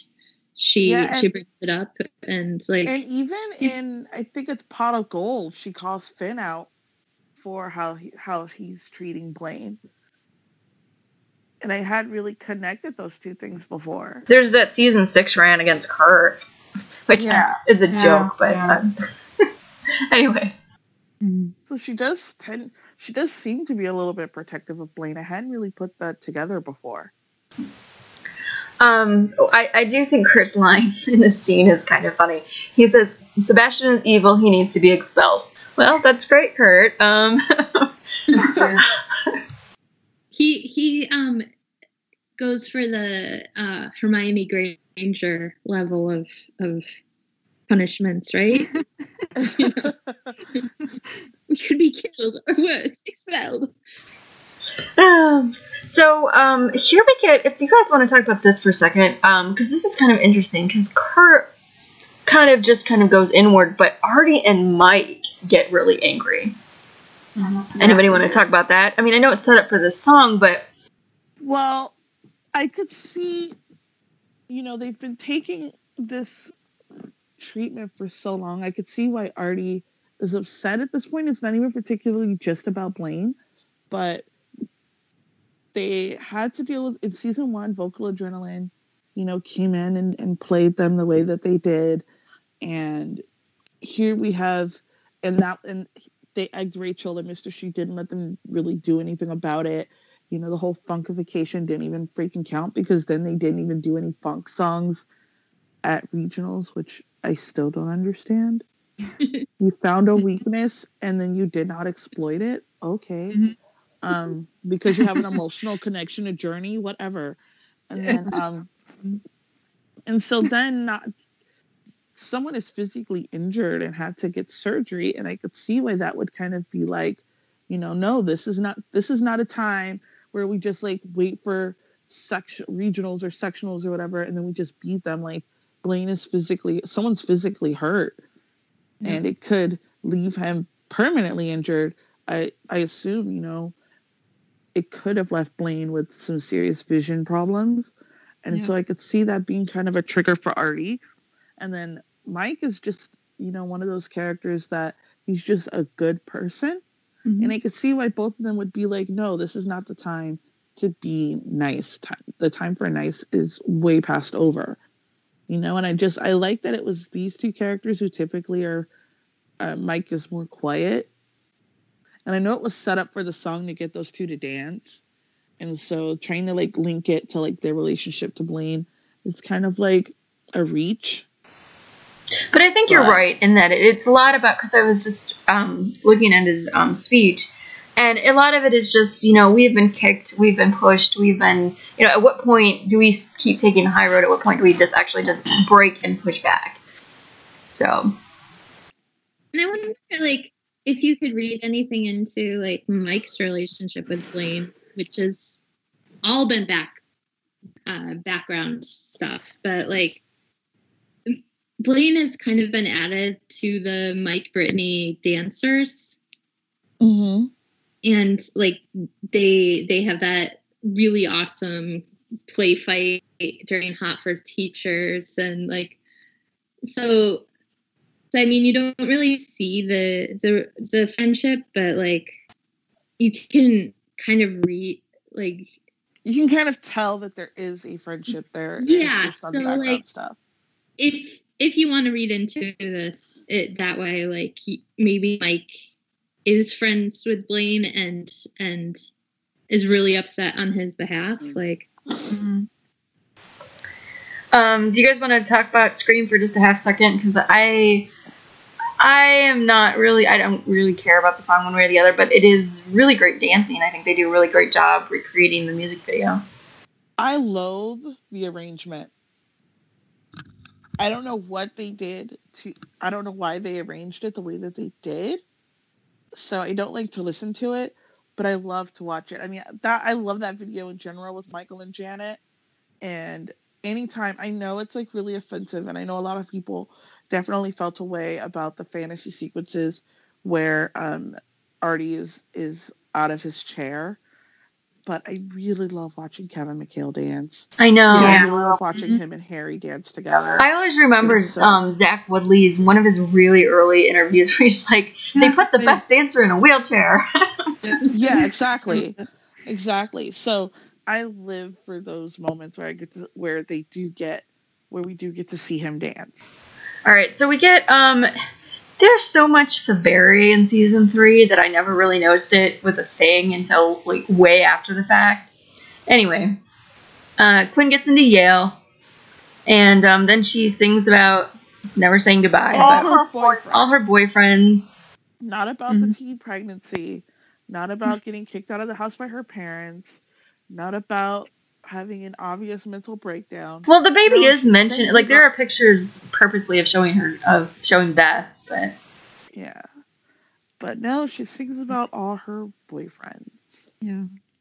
I'm not even a Quinn fan, but if I were, I would give this show a hearty middle finger. this Mm-hmm. is the point where Quinn had this really, you know, they they had this really crazy storyline beginning, and now we're getting the second part, and she gets into Yale, and it's like, great, why can't we give her good things? And then, bam, she's gonna get hit by a truck. I mean, Yeah. and I really don't like this number only because it lacks the passion that an 11 year old Michael Jackson sang it with. Mm-hmm. I You have know, to mean, say, in the background, Kurt is wearing a cape, like a full-on wraparound cape, and it's amazing. and why does he never wear this thing again? I don't know, but it's amazing. but yeah, it's just, I really like the idea of Quinn singing Janet Jackson. And Janet Jackson has a lot of songs that I think would have worked really well for Quinn's story and for her voice. But this is just, I can't stand this number. hmm All right, so now we get into. Um, I actually really like this scene. I think it's funny. Um, Santana comes in to talk to Kurt. Kurt's outfit here is so strange. I'm just not used to Kurt wearing like the bow tie and that like big sweater. It's so weird. It's kind of weird. He did wear it before Blaine was on. He wore bow ties a lot, and then they gave all the bow ties to Blaine. But the sweater part of it is the sweater's kind of weird. Right. It feels like it's too big or something. Yeah, it's too bulky. Like he's wearing like three layers underneath that. Yeah. Which I guess if you want to get all meta about Kurt, you know, and his layers, maybe that he's uncomfortable or he's unhappy and something. Maybe the layers feel like a big warm hug. I'm really bad at clothing meta. I am too. It's Snarky Hag's really And, good at and, it. and the bow tie is probably an homage to his downed boyfriend. And Yeah. I think it was just a, a way to say it. Santana makes the joke. Well, that outfit isn't happy, happening. but he's upset, and Santana. I, I love Santana here uh, because because uh, Kurt's like, I refuse to take anything from Sebastian the criminal chipmunk, and this is where Santana goes into her whole um, thing about like, let's get him drunk and get him a tramp stamp that says you're my thousandth customer. I really, really liked Santana in this episode. Yeah. She was so funny throughout the whole thing. yeah. So, and I like her. I, you don't get a lot of Kurt Santana stuff. Even when they moved to New York, you don't get a lot of Kurt Santana stuff, and I think that's a shame. I think when these you are do, it's great. yeah. There's so many great things, and I like that she's kind of like you know Kurt is. Uh, this is where we get because we should mention this. Kurt says, you know, I've been against bullying for all of season two, and I can't fight. You know, I can't morally go. You know, punch Sebastian after I've been, um, you know, beaten down myself. And Santana's like, but I can't. Santana's like, I can. so I do get. I'm willing to do it. I'll take one for the team and go fight him. I do get where Kurt's coming from, but I do also think there's a difference between physically harassing somebody because they can versus defending yourself because, you know, something's happened to you. Exactly. As always, I think Kurt's way too noble. Yeah, Yeah, this is really the height of like kind of self righteous. self righteous Kurt. I, they do, and it goes all the way through, all the way through the end of the season, more or less. But um, in season four, he, he feels like Kurt again in some respects. But this whole they they really wanted they took the whole bullying storyline and they just wanted to keep Kurt on that high moral level, eh, which I don't. I mean, it does feel Kurt to me after like connecting all the dots, but I, I just sometimes they take it to the extreme, and this is one of those times. Yeah, and I've also I've never seen a group of high school seniors who were so maudlin and melancholy the whole entire time. Oh, I know. My senior year, I was like, fuck this, fuck that, fuck that Mhm. thing over there. I'm out of here, regardless of anything else. here are the number of days I'm counting down until I don't have to walk into this building ever again. I left in January. But yeah, just about the bullying storyline, what I never really got was the entire time they're in high school, it's like what defines Kurt. And it's, it's his entire story. And as soon as he moves to New York, it's just over. Like he's just over it. It's just it, it's it has no no effect on his life anymore. Apparently, Well, it does a Yeah. little bit. I mean, I would argue that like that's what Dash was trying to get at, but yeah, but that wasn't the only episode. I just I thought they didn't really follow through with that. It was a uh, it was a good idea. Midnight Madness. Those those kids tried The to sycophants. like yeah, Rachel sycophants. He he stood up to them, and you definitely saw an old like the old Kurt then. So you'll get um. We'll get to it in a minute, but m- uh, one of my epic NYADA rants is going to come up in this episode, and it touches up on a little bit on why season four is the way it is. Um, but we'll get to that in a second. Let's talk about something I nicer. feel the same way about NYADA, and I don't even know what your rant is. well, let's talk about Samcedes real quick first because um, we get this cute little scene I like how I never noticed this that it, Mercedes Jones and Michael Jackson have the same initials. Yes, they do. And he puts her name up in lights. It's so sweet. Mm. And then they sing one of my favorite Michael Jackson songs. And it's a completely it, I didn't expect to enjoy an acoustic version of the song as much as I did, but I freaking love it. And their first kiss. Their first kiss, yes. It's so sweet. The On first screen. on screen On kiss. screen, their first on screen kiss.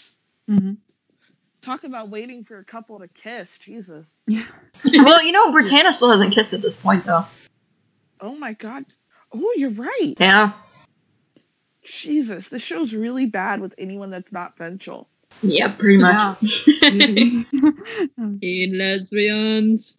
like if you're not Finchel, then you don't get any screen you don't get to show any affection on screen. Meanwhile, we get to see Finn and Rachel crawl all over each other for like three years. yeah. So, but yeah, this is such a cute little scene and very sweet and very Samcedes ish, and I like it. Oh my sweet precious endgame babies. As far as I'm concerned, they just end up together. They just they're the couple who's like, you know what, we don't need to be married at 21. you know, they get married like way later. You know, like yeah, 29, 30, you know. They live their lives a little bit first. Which is fine. Yeah, that's, you know, maybe in Glee, that's, you know, you don't do that, but it's okay. But it really, it always annoyed me that everyone just wants to get married. Like, why? It's funny because Mercedes, here we have like she's a church goer and you know she's saving herself for marriage, but she's also like the only character who's not like I need to be married ASAP. hmm Yeah.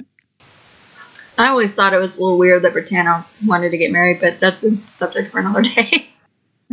I have my head canons for what their life is like, and I always imagine that Brittana, like you don't know where they're gonna be at any given moment. no. Like, hey, have you talked to Santana? Oh yeah, her and Brittany are living in Mexico right now. Wait a minute, I thought they were in Norway. Well, that's, you know. Well, they were for about a minute, but you know, they decided that they wanted to move to Mexico.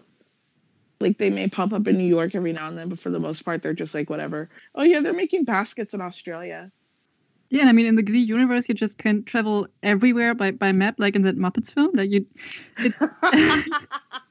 exactly. oh, man. Magical train to New York. yeah, Um, all right, so we get um we okay, so we're gonna hear my rant. Um, we get the scene where Burt comes in and he um, during the Spanish class, which I thought Kurt was taking French, but whatever.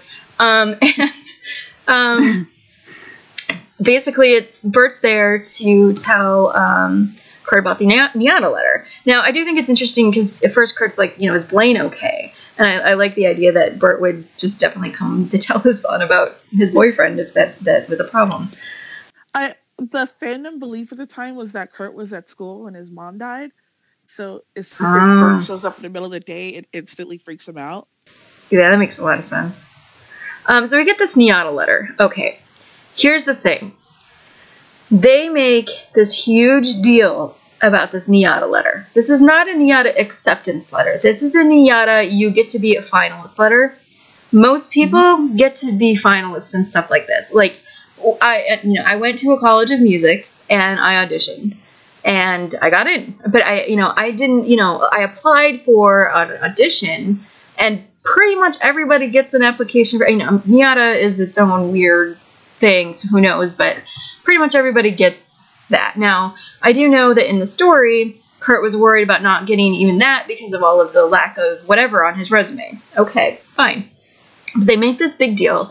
They bring, they go back to the choir room, and Burt gives this long speech about how proud he is of Kurt and how you know they're you know they keep beating him down, but he gets right back up again. And I remember at the time, I'm like, why is this such a big deal? Like, why is um, Kurt getting this acceptance letter for an audition like just this huge thing?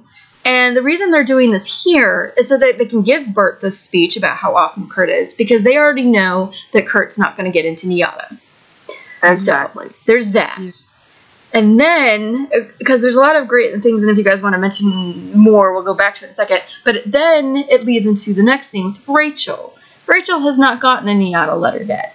Nate, Rachel breaks down crying. So Kurt Mhm. has to prop her up and take care of her. And therein lies my hatred of this season three storyline. Because every Yep. time Kurt gets something amazing and for himself and they overdo it purposely, Rachel has a mental breakdown. She does it a couple more times in season three. And then she's going to get in and Kurt's not. And then it's like, whatever. And this whole storyline, Kurt, everything about NYADA, and I'm getting really passionate about this, um, is about Rachel. And it pisses me off. I agree Yeah, one I hundred completely percent. I agree one hundred percent. Sorry about Yeah. I like I got really intense there at the end. No, No, no, I agree. I agree. It's all about like Miss Special Snowflake, and if she doesn't get what she wants, she- she just it's all about her, and it's, it's annoying. And I don't Yeah. get What it. makes it about Kurt um, in the next scene? Like even if Rachel gives uncomfortable face and and Kurt looks a little like he looks guilty almost for enjoying it, Blaine makes it all about Kurt. With, with yeah. the oh, with twist. the, the yeah, well, and we'll get into that in a second. I'm just so yeah, But yeah, I- you're everything about NYADA, and then in the end, she doesn't even like. We don't even get a second to even be with Kurt when he doesn't get in. right. We don't get any second any anyone consoling him. We don't get any of that because in the end, the entire storyline about NYADA really wasn't for or about Kurt. Nope. And that's going into season four. It's not really till season five that he gets his own storyline again because season four is all about Rachel and Kurt being Rachel's best gay. And I've always, you know, I don't hate Rachel. I actually like her a lot of the times, but I really became resentful in this time period because not only is Finchel getting all of the, the you know, spotlight, Rachel is too. And Yeah. it, it just. You are not the only one who resented the shit out of Rachel in season three. I starting with Asia, starting with Asian F, I resented the hell out of Rachel, and then I just began to resent the hell out of Finchel. And it really wasn't until season five that I could stand Yeah. Rachel again. I, I agree. I agree. Yeah, same for me. I, the, um, I one thing that really really bothered me about Klaine hate or Blaine hate, and uh, like as you guys pretty much know, I lean Kurt, even though I love Blaine. Uh, Mhm. The thing that bothered me was a lot of people were like, you know, Blaine is taking up Kurt's screen time, and I'm like, no, he's not. Rachel is sucking up all of Kurt's screen time, and it Yeah. always really bothered me. Like Klaine's story doesn't even get screen time in season three. It is all about Rachel. So And Hummelberry. yeah, even Yeah, though Hummelberry's felt like- lopsided. And I'm lying, it wasn't Asian F. It was towards the end of season two with the Hummelberry stuff that I started to resent Rachel because I felt like Rachel was getting all of Mercedes stuff. Which is it's it's Yeah. a wonder I didn't tear my own hair out when she started dating Sam. So I was like, Mhm. does Mercedes get to have anything Mhm. ever? Yeah. She took her best friend, now she's got her boyfriend. And this is I don't hate Rachel at all. But I definitely had what I called at the time Finchel fatigue. Yeah, I think we all did. And this was certainly a huge part of that. I think I had that at the end of season one. one one bright little moment I want to point out in this Burt Kurt scene is um, Burt says, "Who's going to tell Blaine? You got to let me do it." And That's so cute. That's cute. That is so cute. I'm telling you, there are people who were convinced that Burt didn't like Blaine, and I'm like, how are you? How? Like when when the conversation they have in season four, when he goes to tell Burt that he wants to propose to Kurt, there are people who like Burt's never liked Blaine. and I'm like, What? are you kidding me? Like, have you not watched? what? Do you not remember this scene? Do you not remember Burt going, "Who's gonna tell Blaine?" Because Yeah, but I never really got how many people like wrote Burt in in in fic. Like he he. I don't think he has a shotgun next to the door and like threatens every guy who like looks at Kurt. Like, why would he do that? He wants his son to be happy, right? And that Yeah. goes Like, back to that whole things that makes you feel- heteronormative kind of thing, the way that some dads are with their daughters, which is gross in the first place. Yeah. But it, Burt, no, I don't see that at all. even No. after the weird sex talk in season two. I love the growth from because uh, we talked about in season one in that scene where where Burt is like, "Is this about a guy? I don't think I'm ready for that." And now he's like, "I want to tell your boyfriend about how awesome Mhm. you know your success is." And I like there are a lot of fics about like where Burt is expecting like to hate Kurt's first boyfriend and then he meets Blaine and Blaine is nothing like what he expected Mhm. and he like falls not falls in love but like just like wants to protect this little angry puppy of a boy. I'm just saying angry puppy because I just watched Big Brother. Yeah, I, I also think that uh, with the the Burt and Blaine relationship, thinking about you know you do you get a lot of people who are like I can't stand gay people because they're blah blah blah, and I'm like, have you ever sat down and talked with somebody that's gay and you know met them? And I feel like it's not just about gay; it's about race, it's about whatever. That if you, the more you know somebody that's different from you, the less scary it is. And Exactly. um, so, yeah. So yeah, Burt. Burt feels like he's had the most growth as a character that has anybody on the show. Like, and he's Plus, I just love the idea because this season, I the biggest opportunity they had was to let us see more of the hub, the Hudson Homo home for wayward teens, because you just know that like Sam's living there, Blaine probably practically lives there, Rachel's probably there twenty four seven. Like you just know the whole entire Glee Club is in and out of that house. Yeah. hmm Kurt, th- okay, this is another thing that kind of I'm you, you get the Rachel scene after it. So Kurt comes, he's so excited. He just had this great moment with his dad. He's a finalist. He's so excited, and Rachel, like for a half second, is like, "Oh, that's awesome," and then just breaks down crying. You can't even fake it for like five minutes to tell your best friend that's awesome. Like she didn't get a rejection letter. She just I didn't get a letter because I suck and I have the only thing I have is my boyfriend. Maybe I'll marry him and just live here the rest of my life. I'm like, oh my god, Rachel. I'm not You so Rachel. what- like What she's- usually helps in these situations is when you apply for multiple colleges. what? You can apply for more than one, okay? Let, let me explain. So there's That's- hundreds of schools, thousands of schools in this country alone. That's and they don't limit me how in, many you um, can apply to.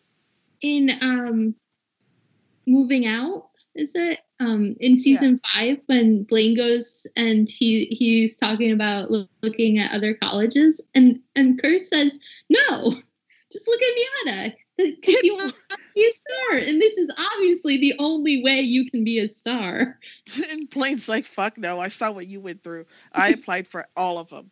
you know he did like i mean maybe not all the pre-med programs but like He's like, I applied for everything. but he is looking for um for schools in the springtime of his senior year instead of you know like you know before the application is due I want to know if the Glee writers did they go to? I didn't. I didn't go to college. I went to community college, and even I know that this is not how any of this works. No, it isn't. And I like my big thing too, um, and we'll get into this way more when we get into the college stuff. As somebody, I have a master's degree that I don't use, uh, but um, but the thing is, I don't think with a within the arts, I don't think it's necessary to have a college degree. And you've got Kurt, you got Chris Colfer and Lea Michele, very very successful people who did not go to college, giving all of these speeches about going to college. It's so weird. I'm like, what? Uh, whatever. So Aren't Darren and Jenna? Are Yeah. they the only ones I think they are. who actually have degrees out of Yes. the cast. hmm I mean, I don't know anything about American colleges anyway, and it's completely different here. But I always found it a bit weird that they're so so uh, focused on on on that. Like, don't they have? If, if they really want a career in that, don't they have other options? They do. And Well, I'm not. oh, go ahead. Mercedes gets a record deal and then doesn't go. Yeah. She applied for a lot of schools because you hear her conversation with Kurt, the Saturday Mhm. Night Glee-ver. But when she gets her record deal, she just doesn't go to school. I think she was taking like extension classes at UCLA, but for the most part, you know, once she got her record deal, she didn't even bother with college. See, and there's a lot of things I'm like, yes, definitely go to college. If you're going to do any kind of science degree, if you're going to do any kind of business or math or, or there's a lot of things that, you know, I, I even personally, like some, you know, writing stuff, I think it's beneficial to have some kind of training, but it's not 100% necessary for a fine arts degree. You can make it and go get real life experience. I think it's more beneficial to go out and audition for things than it is to learn the 85 different types of acting, you know.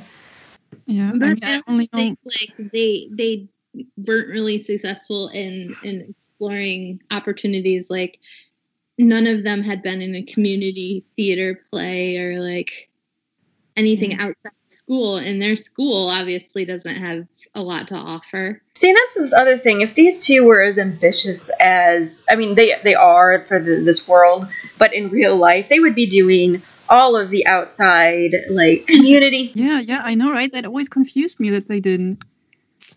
Local commercials and Yep, all that stuff. absolutely. So, and they would have been taking trips. Like I knew in high school that I took trips to places that you know I visited different colleges. I you know learned information about different places, and I was involved in that. I mean, here at the you know don't really do much of anything to. I I, I you know Glee is fun as this kind of cracky show about a high school choir, but please don't take like future advice from it because it's just all you'll hear me rant and rave about Rachel on B and Broadway too.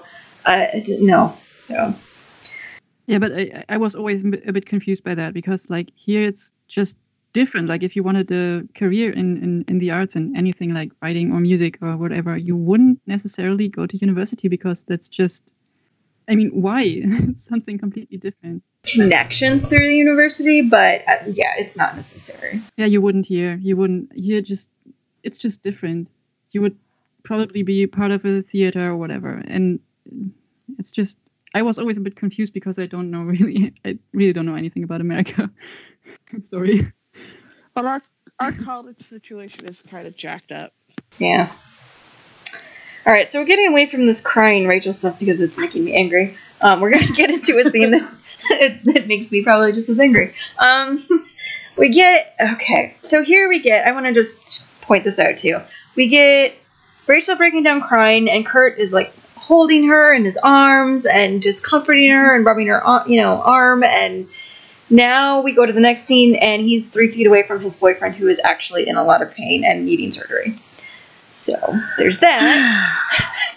I used to be really angry about Ben because when I first of all, first of all, I'm gonna rant now. Okay. If people don't stop calling this a goddamn song about a freaking rat, I swear to God, I'm gonna throw things. Yes, it's from a movie about a kid that has a friend that's a rat or whatever. But if people would stop making a joke out of it and listen to the freaking lyrics, they would understand why this song is actually really important. And once I kind of got over the fact that it wasn't just Kurt singing the Blaine and my Finchel fatigue, once I got past it, I really saw it as kind of a big step in Blaine's story because Blaine, this is Blaine being welcomed into the new directions. And when you listen to the lyrics, it's about people who didn't really have anyone before and then they found each other. And so if you get past the fact that the original context, who cares about the original context being about a fucking rat? If you get past the original context, it actually is really sweet. And it is the culmination of that whole first half of the season where Blaine wasn't really welcomed into the new directions and Finn was kind of, you know, really antag- antagonistic. That's why Finn and Rachel are in the song. It's kind of wrapping up that storyline. And also, Corey sounds really fucking amazing. he this song. does, and I'm gonna agree with you on that. My little thing was that his boyfriend is singing the song too, and it, it is more about like this friendship and a acceptance. So it does seem a little weird that Kurt's singing it, but I mean, uh, from what I can gather, you've got this Kurt's in his the same outfit he was wearing at school. So he, this is probably just after school. He came right by. He's reading the gossip magazines, and he knows that Finchel is on their way and that is why we kind of I can even meta the fact that you know he's not on the bed with him or whatever. It's just like he just got there kind of thing. They even they just got out their little diet coke, Coke Zero Yeah, stuff and I in the background. Blaine's mom is home. Doesn't Rachel say that Blaine's mom let him in? Let him in. Mm-hmm. So I was like, well, maybe that's why he's not on the bed. I don't know. But they also left out my favorite part of the song with regards to the context of Kurt and Blaine's relationship. That bridge in the middle where it's like it used to be I and me, now it's us, now it's we.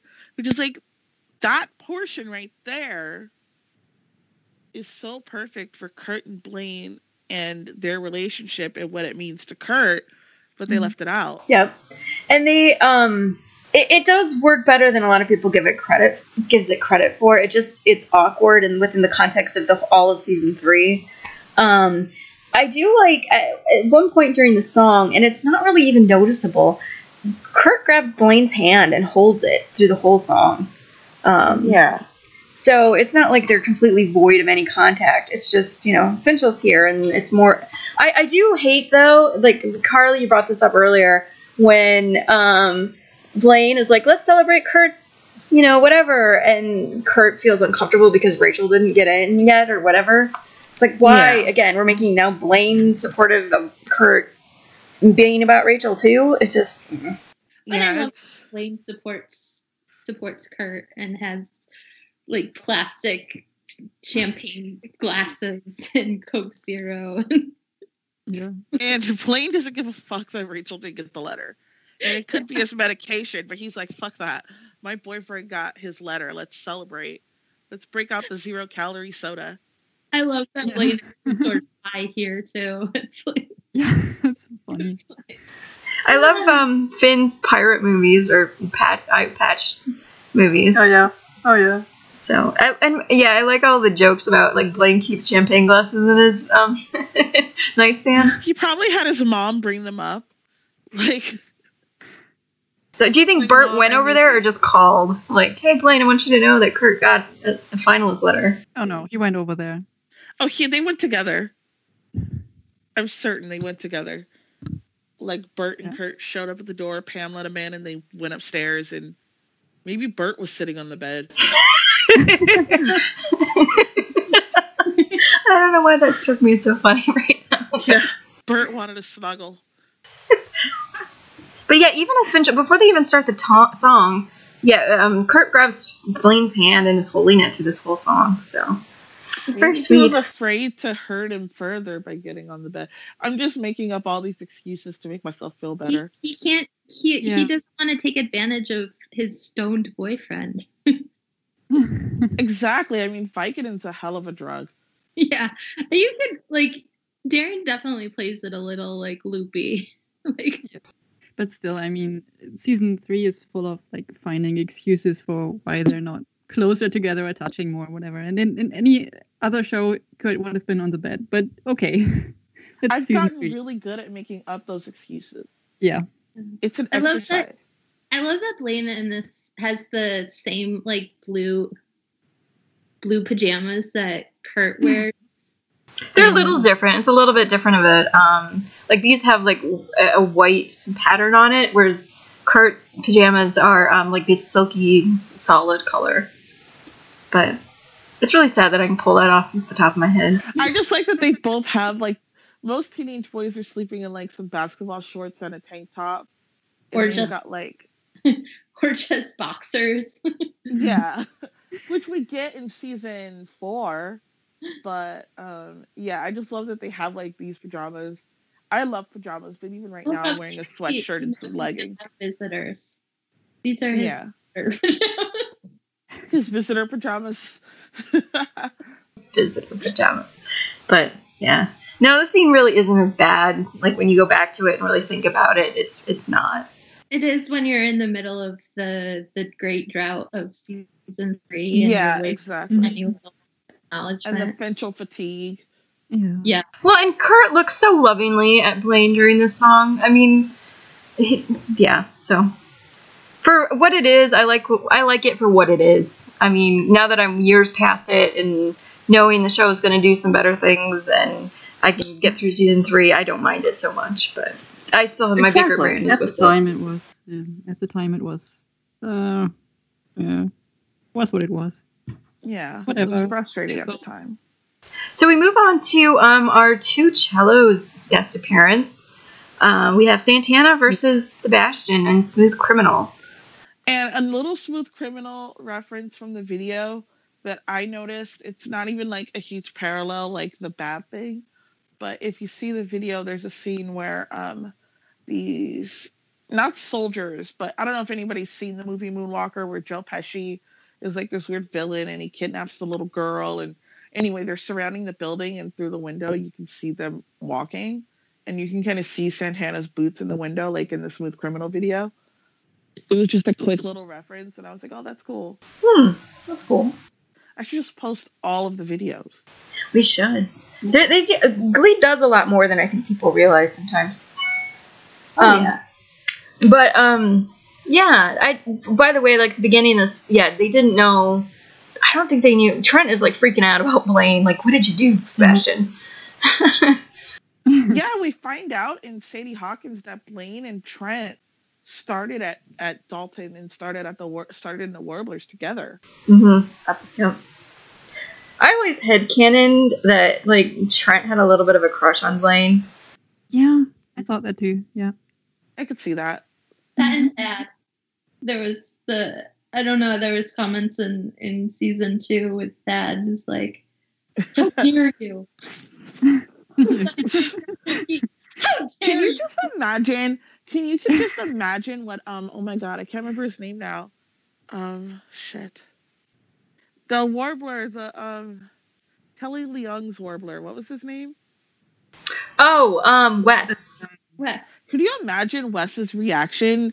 Like Wes is off at whatever Ivy League school he's going to, and he finds out what the hell has happened, and he's just like, "Are you guys kidding me? I'm gone for a few months, and it's like you guys just let it fall to shit.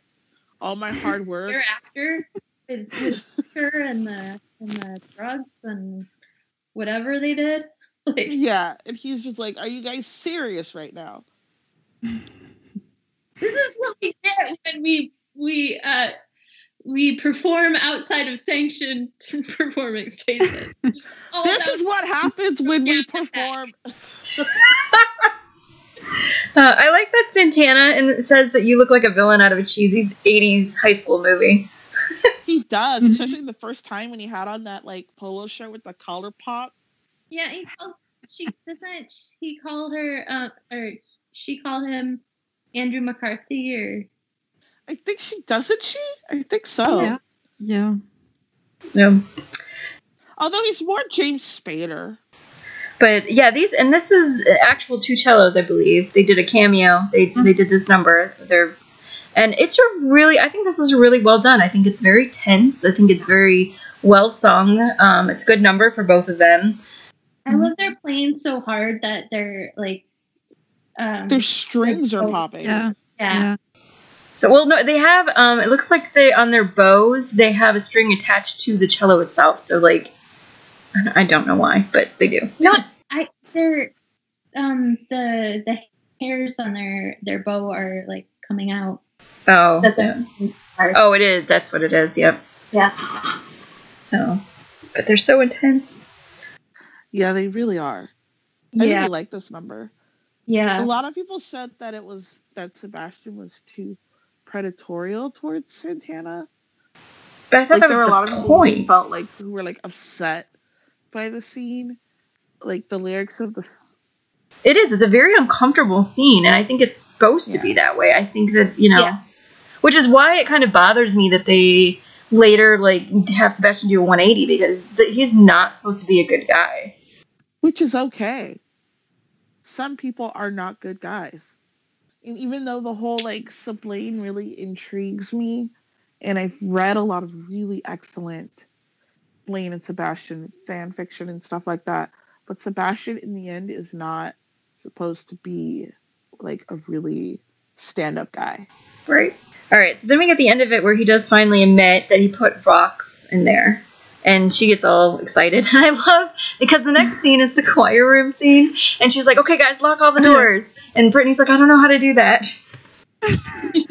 I taped it to my underboob. I taped it to my underboob. I also love, she says something about, um, she says, um, "I have to tell you, I, I already went to some high tech store to get a recording device, and he's like, it's Radio Shack. Yeah. I already was able to find a spy store that sells top secret surveillance equipment, and he's like, not top secret, it was Radio Shack. And this is where the episode takes a nosedive for me. Because I'm like, what the fuck, Kurt? Are you mm-hmm. serious? Yeah. it, it doesn't really make any sense. And I don't know what. Because at this point, you could go to Dalton and you can get him expelled, just like he said at the beginning of the mm-hmm. episode. And there's no. You can take it to the police and it's assault. Yep, you could do that. And Blaine is complete. And I know that out, part of it is out of necessity. Darren was doing How to Succeed. But Blaine is completely left out of the decision. Yeah. He is the one who's hurt. He's the one who has to get surgery. Blaine I- and his parents should be the one to make the decision. Yeah. I wonder if he ever learned about the um the tape at all. He did. He um says something about it in On My Way, where um they were getting upset about. Gosh, was it? Yeah, they were getting upset about the um uh Sebastian uh, doing photos of Finn, um, photoshopping photos of Finn, and Blaine says something like, you know, you he, he blinded me and nobody did anything about that, and implying that he knew about the the tape, but. But did he? Did he? Does that imply he knew about the tape, or just that like he was upset still about? Hmm, I don't know. I was always under the impression that he didn't, which just makes it worse. hmm Which is why, like I was saying at the beginning, that a lot of people who are fans of Blaine, but not necessarily fans of Klaine, kind of really went, you know, kind of really jumped ship after this episode because it's like you have this evidence. Blaine doesn't get a say in what's done with it. Like you give it back to Sebastian, and Blaine's the one who should be should ultimately make that decision. And it's not even like Blaine said to do. It's not even like he goes, "Oh well, I talked to Blaine and he doesn't want to." You know, he doesn't want to do anything or anything like that. It's literally all Kurt's decision. Mm-hmm. And it, it really doesn't make sense because it wouldn't be like he wouldn't do anything wrong by um, giving someone that, that tape. It wouldn't be wrong. Like, I don't know what he's thinking in that moment. Yeah. Just doing the right thing. Why does Santana listen to him? I mean, that's the other thing. Like, Santana has her own free will, but Yeah. Kurt says here, you know, the Warblers will still do Michael and beat us at regionals, and I'm like, this is. It's not necessarily a Kurt thing. I'm actually going to blame the writers on this because it's Yeah. makes it not necessarily about a personal like problem with Blaine and his character and whatnot. They make it about a comp- the competition, which isn't mm-hmm. really the story here. It's not about winning or losing at regionals. This is about a person who got slushied by another person and is now, you know, half blinded. So I, Yeah, that- I don't And understand. no one even does Michael at regionals. Yeah. They literally don't sing Michael Jackson ever again. Yeah, but the, but the whole thing is Plus, just Michael really really messy writing because I don't know. It starts out about the competition, then it's about Blaine, and then it's about the competition again at the end of the episode, and it's just sloppy writing. Well, and you know what? It, it connects to, and it, it just occurred to me right now because I'm looking at um, some of these um, captions. But Kurt says, you know, um, I realize that payback isn't always like in the most immediate form. And what he's referring to is the fact that he got his letter as a finalist for NYADA, and his dad gave him that speech about, you know, you got kicked da- when you were down and you got back up, and now you're going to go live your life in New York or whatever. And so that is supposed to tie into it that you know you know we're, we can take the high ground and they can kick us when we're down but we'll show We them can we're take the high better. ground 'cause That makes I'm no outta here in June. yeah Yeah, but that makes no sense. yeah it doesn't but in glee logic i can see what they're doing here if that makes sense Yeah, but yeah, I can see it, but I I really just don't understand why because it makes no sense. And if they're going to go with the what would Michael do thing that they mentioned before Scream, well, before Bad, um, Michael was Michael litigating his ass. was not afraid to sue the pants off of somebody. Yeah. Let me tell you that much. ass. Michael Jackson didn't take shit from anybody as much as people like to think that he did. He was not afraid to sue the pants off of someone if they slandered him and things like that. Like he didn't just take things lying down. Yep, Kurt's line is if Michael went off after all the haters, he would never have any time to do all of that amazing music. But th- this is No, more than Michael being a hater. the haters. This is This more was- than being this- a hater. is- Exactly. Um, this is, I mean, even Kurt is going to stand up for himself. This is, this is basically, you know, this is w- not taking the high ground. This is letting people push you around and you ignoring it, really. This is we don't want to write Sebastian off and expel him right just yet. So we're not going to do anything with this because then we wouldn't be able to bring him back. Right. And it really just bothers me that they they have these separate uh, storylines and they're trying to tie them all together in a way that just doesn't make doesn't make any sense because it, in the end it's like uh, uh, it's supposed to be a payback. Like what? Like he he really assaulted someone, Sebastian, and how is that payback proving that he did that? I kind of get Glee has this weird sense of morality. Like they liken, you know, this slushy salt thing to the real world is like, oh my god. But in Glee world, it wasn't like that bad. It's kind of like how cheating is integrated in everybody's relationships. It's like in Yeah. the Glee world, cheating isn't really that bad of a thing. You kind of have to take it at a different level than if you have to deal with Except with cheating. Blaine doing it, then it's like the worst thing ever. Yeah, But like cheating doesn't land people in surgery where they have to get operated mm. on one of their eyeballs at like 17 years old. As usual, as I've said like 800 times already in the season three podcast, the writing is just. Yeah. Who wrote this, Tina? Mhm. yeah. Tina for this. I do like uh, Santana says, you know, if if I, t- I tape this to my underboob, if you know, and if Kurt taped this to the junk, uh, ta- to his junk, I would have never heard the end of it. Uh, She's not wrong. so Yeah. She's not wrong at all. Yeah, but this is the the episode was going so well, and then we get to this part, and it's like, wah wah wah. Per. Mhm. Yeah. we get the um Finn and Rachel stuff. So this is where they sing a, another emotional over ballad, overly emotional This is one of my Oh, favorite usual. Michael Jackson songs, but I freaking hate this central number. It's not even that they sound bad. I love this song and they sound really good doing it, but next. Yeah. Plus, they decided she says yes to him to get married, and we're like, She says yes to him after she feels like she's not going to get into college, which is an Yeah. awful reason to say yes to somebody. I mean, well, she wanted to have sex with him because she wanted passion in her her performance as Maria. So, And when like, it- Relationship is make good decisions. Remember in we was it Wheels where Rachel storms out and Artie says, you know, the more she does this, the less impact it has. Yeah. That's how I feel Yeah. about Rachel solos and Rachel and Finn singing emotional duets. Like that lost its impact uh, like a hundred episodes ago because they do it so often that I don't feel- episodes yet. Yeah. but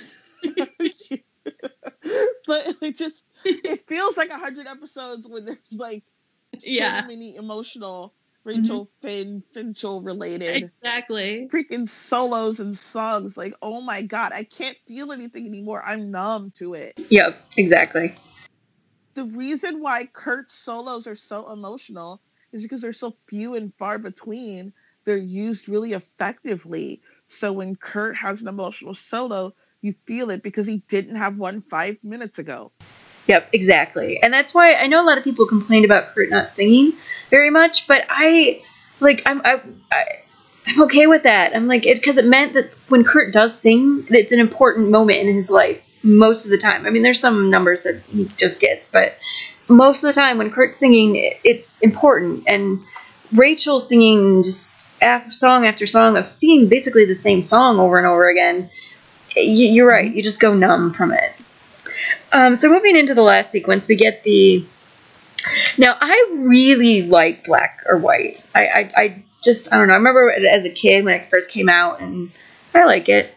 Um, the whole opening sequence where, yeah, basically they're gonna sing at um, at the Warblers, and then they give the tape. I hope they kept a copy of it because they give the tape back to Sebastian. If I I like to believe that Santana's nobody's fool, and so she definitely made cop- a copy. Yeah. And I, I don't know. I like this number. It gives us Trent dancing, which is always a favorite gif of mine. um, there is I, I I wonder if they made gave I mean they wanted to do the slushy to Blaine anyway, but I, at eye surgery because of the, the line in the song where it's like you were kicking dirt in my eye. And then Yeah. yeah. Kurt is the one that like covers his eye. hmm And um, again, another video thing. I do remember the video for this. Uh, was the um, phasing of the faces in and out to different ethnicities, and that's why they have. really cool. Yeah. So. Tyra Banks was in that. Oh, I didn't know that. Video. Yeah. So yeah. Yeah, I do remember what they they aired the video like after The Simpsons and Bart Simpson's like in the beginning of the video watching it. Oh, that's right. It was like a huge freaking deal. I forgot Macaulay Culkin was in it. Sign of the times. yeah. He's the godfather of Michael's children. Oh, I didn't know that either. He still hangs out with them and everything because as a Michael Jackson stan, I follow Paris on Instagram and she posted some pictures not too long ago of her and Mac- Macaulay Culkin um, hanging out. It's really sweet. Cool. So yeah, I think this is pretty much wraps it up. I like Kurt's outfit in the scene though. The like jeans and the jacket. Yeah, yeah, that's a good one. I still have the TV guide cover that they did. For this Oh, that's right. I still have it. remember that. Yeah, I still have that. All right, so that kind of wraps it up. Anything else that we missed that you guys wanted to mention? Mhm. Um, everyone listen to Michael Jackson. It will bring you so much joy. Yes. Probably more joy than this episode will. Yeah. And learn some cho- choreography. It's like really good exercise. and we Still won't know a see bunch of it. Blaine for like until Heart. it's not that The far la- away. I mean, like he's only missing in one episode. It's just that episode is so bad that normally I'm like, well, I don't. It doesn't matter if Blaine's not in the episode because you know Mercedes is in it, and you know I can't. I love the ensemble, you know when they're all together. But the Spanish teacher is so bad Yeah. that Blaine's absence is really felt. So um, that kind of wraps it up for this podcast. Uh, join us next week when we talk about everyone's favorite episode, The Spanish Teacher. um, we will also be talking about a heart. Um, and yeah, uh, thanks for joining me on this one, and uh, have a good night.